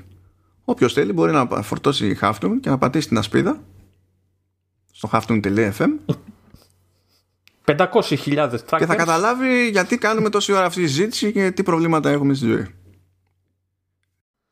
Ε, θα έπρεπε να. Ε, πατάω εγώ για να δω. Έτσι. Ναι. Ρε φίλε, δεν έχεις κανένα tracker. Μηδέν! Πώ θα βγάλουμε λεφτά. Μηδέν! εμείς; Κούλουρα! Κούλουρα στο tracking το Halftone FM. Και στην τσέπη και στο πορτοφόλι όμως. Ε, να σου πω, ε, εγώ το είχα πει και δεν το είχα πει για πλάκα. Δηλαδή, όταν έλεγα δεν ενεργοποιώ τα comments. Ε, τε- καλά, έχω κάτι προσωπικά σκαλώματα με comments και τέτοια. Αλλά ε, ε, φορά παρτίδα έλεγα δεν γουστάρω να έχω δεδομένα που χρειάζεται ο άλλος να δώσει ε, για να κάνει comment. Δεν έχω βάλει πουθενά like buttons και τέτοια. Επίτηδες. Γιατί αυτά πάνε πακέτο με tracking. Όχι απλά μου κάνουν πιο αργό το Όχι, site δηλαδή. έτσι κι αλλιώς, αλλά πηγαίνουν πακέτο με tracking. Όχι ότι φοβόσαι ότι δεν- θα πατάνε όλοι dislike. Ε, πώς να το φοβηθώ, αφού δεν έχει dislike. Οπότε, εντάξει, είμαστε κομπλέ, είμαστε ασφαλείς. ναι. Και ναι, το, εμένα το, αυτό που μου βγάζει το το μεταξύ, τουλάχιστον για την περίοδο που κάνει η track, λέει ότι προσπάθησε λέει το linkedin.com να δημιουργήσει και καλά προφίλ ξέρεις, χρήστη για εσάς σε 17 ιστότοπους. Λες ρε φίλε, ξέρω εγώ, χάθηκε να ήταν 7. 17, ξεκολλά λίγο. Και βλέπεις μερικά ταπεινά siteάκια σου λέει είχα ένα tracker που εκεί πέρα ξέρεις μπορεί να είναι ο tracker που έχουν για analytics, παιδί μου. Οπότε θα πεις εντάξει, δεν θα το πάρω προσωπικά. Θες να καταλάβεις ότι έγινε επίσκεψη. Εντάξει, δεν βαριέσαι. Αλλά είναι κάτι άλλο, ρε φίλε. Που είναι τέρμα Θεό, ξέρω εγώ. Είναι τέτοια κακομοίρας. Πάντως ναι, προτείνω, προτείνω να, να το χαζέψουν εδώ την αναφορά. Ε, η οποία σου βγάζει αυτό, ε, συνολικά αυτό που διάβασα τώρα, το βγάζει όταν ε, δεν είσαι σε κάποια σελίδα στην αρία, στο home page, ας το πούμε, του Safari. Πριν επισκεφτεί, σου έχει ένα το συνολικό report. Όχι, το βγάζει κι αλλιώς. Άμα πατήσεις την ασπίδα. Της εβδομάδας. Αν, αν πατήσεις την ασπίδα, σου βγάζει ένα α, pop-up. Εκεί έχει ένα i για info. Άμα το πατήσεις αυτό, σου βγάζει με τη μία το παράθυρο με τα έξτρα. Ωραία. Α, οκ. Ε, ναι, νο- ε, προ- το προτείνω, το, το, το συνιστώ και ε, αν θυμάμαι καλά είναι και, στο, και σε iPad και σε iPhone πλέον αφού α, Στο iPhone δεν θυμάμαι. Δεν θυμάμαι αν είναι το, Safari αν υπάρχει το κουμπάκι. Στο... Κά, κάτι υπάρχει, δεν έχω μπροστά μου τίποτα. Εσύ που έχεις εκεί κοντά τα κινητά σου. Κοίτα, επειδή έχω βάλει και σε ακούω από AirPods έτσι και ενεργοποιήσω το τηλέφωνο μου, θα γυρίσει τον ήχο από εκεί πέρα και θα έχουμε άλλα. το είπαμε. Automatic device switching, αλλά ώρες-ώρες είναι καταδίκη. Είναι okay. Μην πάω γυρεύοντας. Λοιπόν, αν θυμάμαι, στο tablet, πάτε γιατί το tablet έχω κοντά μου. Ε, δεν βλέπω κάτι. Κάπου το, το έχω δει όμως. Είναι, είναι σίγουρο ότι το έχω δει. Κοίτα, ότι σίγουρα χρησιμοποιεί τα ίδια συστήματα, ξέρεις, anti-tracking κτλ. Αυτό είναι γενικό. Είναι γενικό. Αλλά για το αν έχει το κουμπάκι, δεν το θυμάμαι καθόλου αλήθεια. Ε, στο, στο iPad δεν το έχει στη homepage, αλλά μόλις πας και μπαίνεις μια ε, σελίδα, εκεί που έχει αυτό το στη, στην ε, γραμμή διευθύνσεων που έχει το ΑΑ που επιλέγεις ξέρεις, ε, μέγεθος γραμμάτος σειράς, read mode και δεν ξέρω mm. τι, έχει και αναφορά απορρίτου, την πατάς και σου τα λέει όλα χαρτί και καλαμάρι. Οπότε νομίζω ότι το ίδιο ισχύει και για το iPhone, δεν, έχω, τώρα, δεν το έχω δίπλα okay. μου, ε, λογικά όμως το ίδιο. Okay. Μια, μια καλή λειτουργία. Νομίζω μπήκε με το 14. Γενικά, ναι, το, και το ε, τουλάχιστον στο, στην πάντα του, του Mac μπήκε με το Safari 14, ο οποίος υπάρχει και σε Καταλήνα. Άσχετα με το αν έχει περάσει κάποιος Big Sur δηλαδή. Γιατί το έχω σίγουρο αυτό, γιατί πριν ξεκινήσει η πέντα του Big Sur, μου είχε σκάσει για κάποιο άγνωστο λόγο ε, ε, πρόσκληση για να δοκιμάσω τη beta του Safari 14 συγκεκριμένα για Catalina. Δηλαδή η δοκιμή ήταν για Safari 14 σε Catalina. Όχι, μην πας μακριά, ε, ισχύει γιατί εγώ που δεν είχα την beta ε, είχα Safari 14 αρκετό καιρό πριν mm. σκάσει ε, δημόσια η, το Big Sur. Οπότε, ναι, OK. Okay. Οπότε, ναι, καταλαβαίνετε. Τα κοιτάζουμε όλα αυτά. Καλό είναι να προβληματιστείτε λίγο γιατί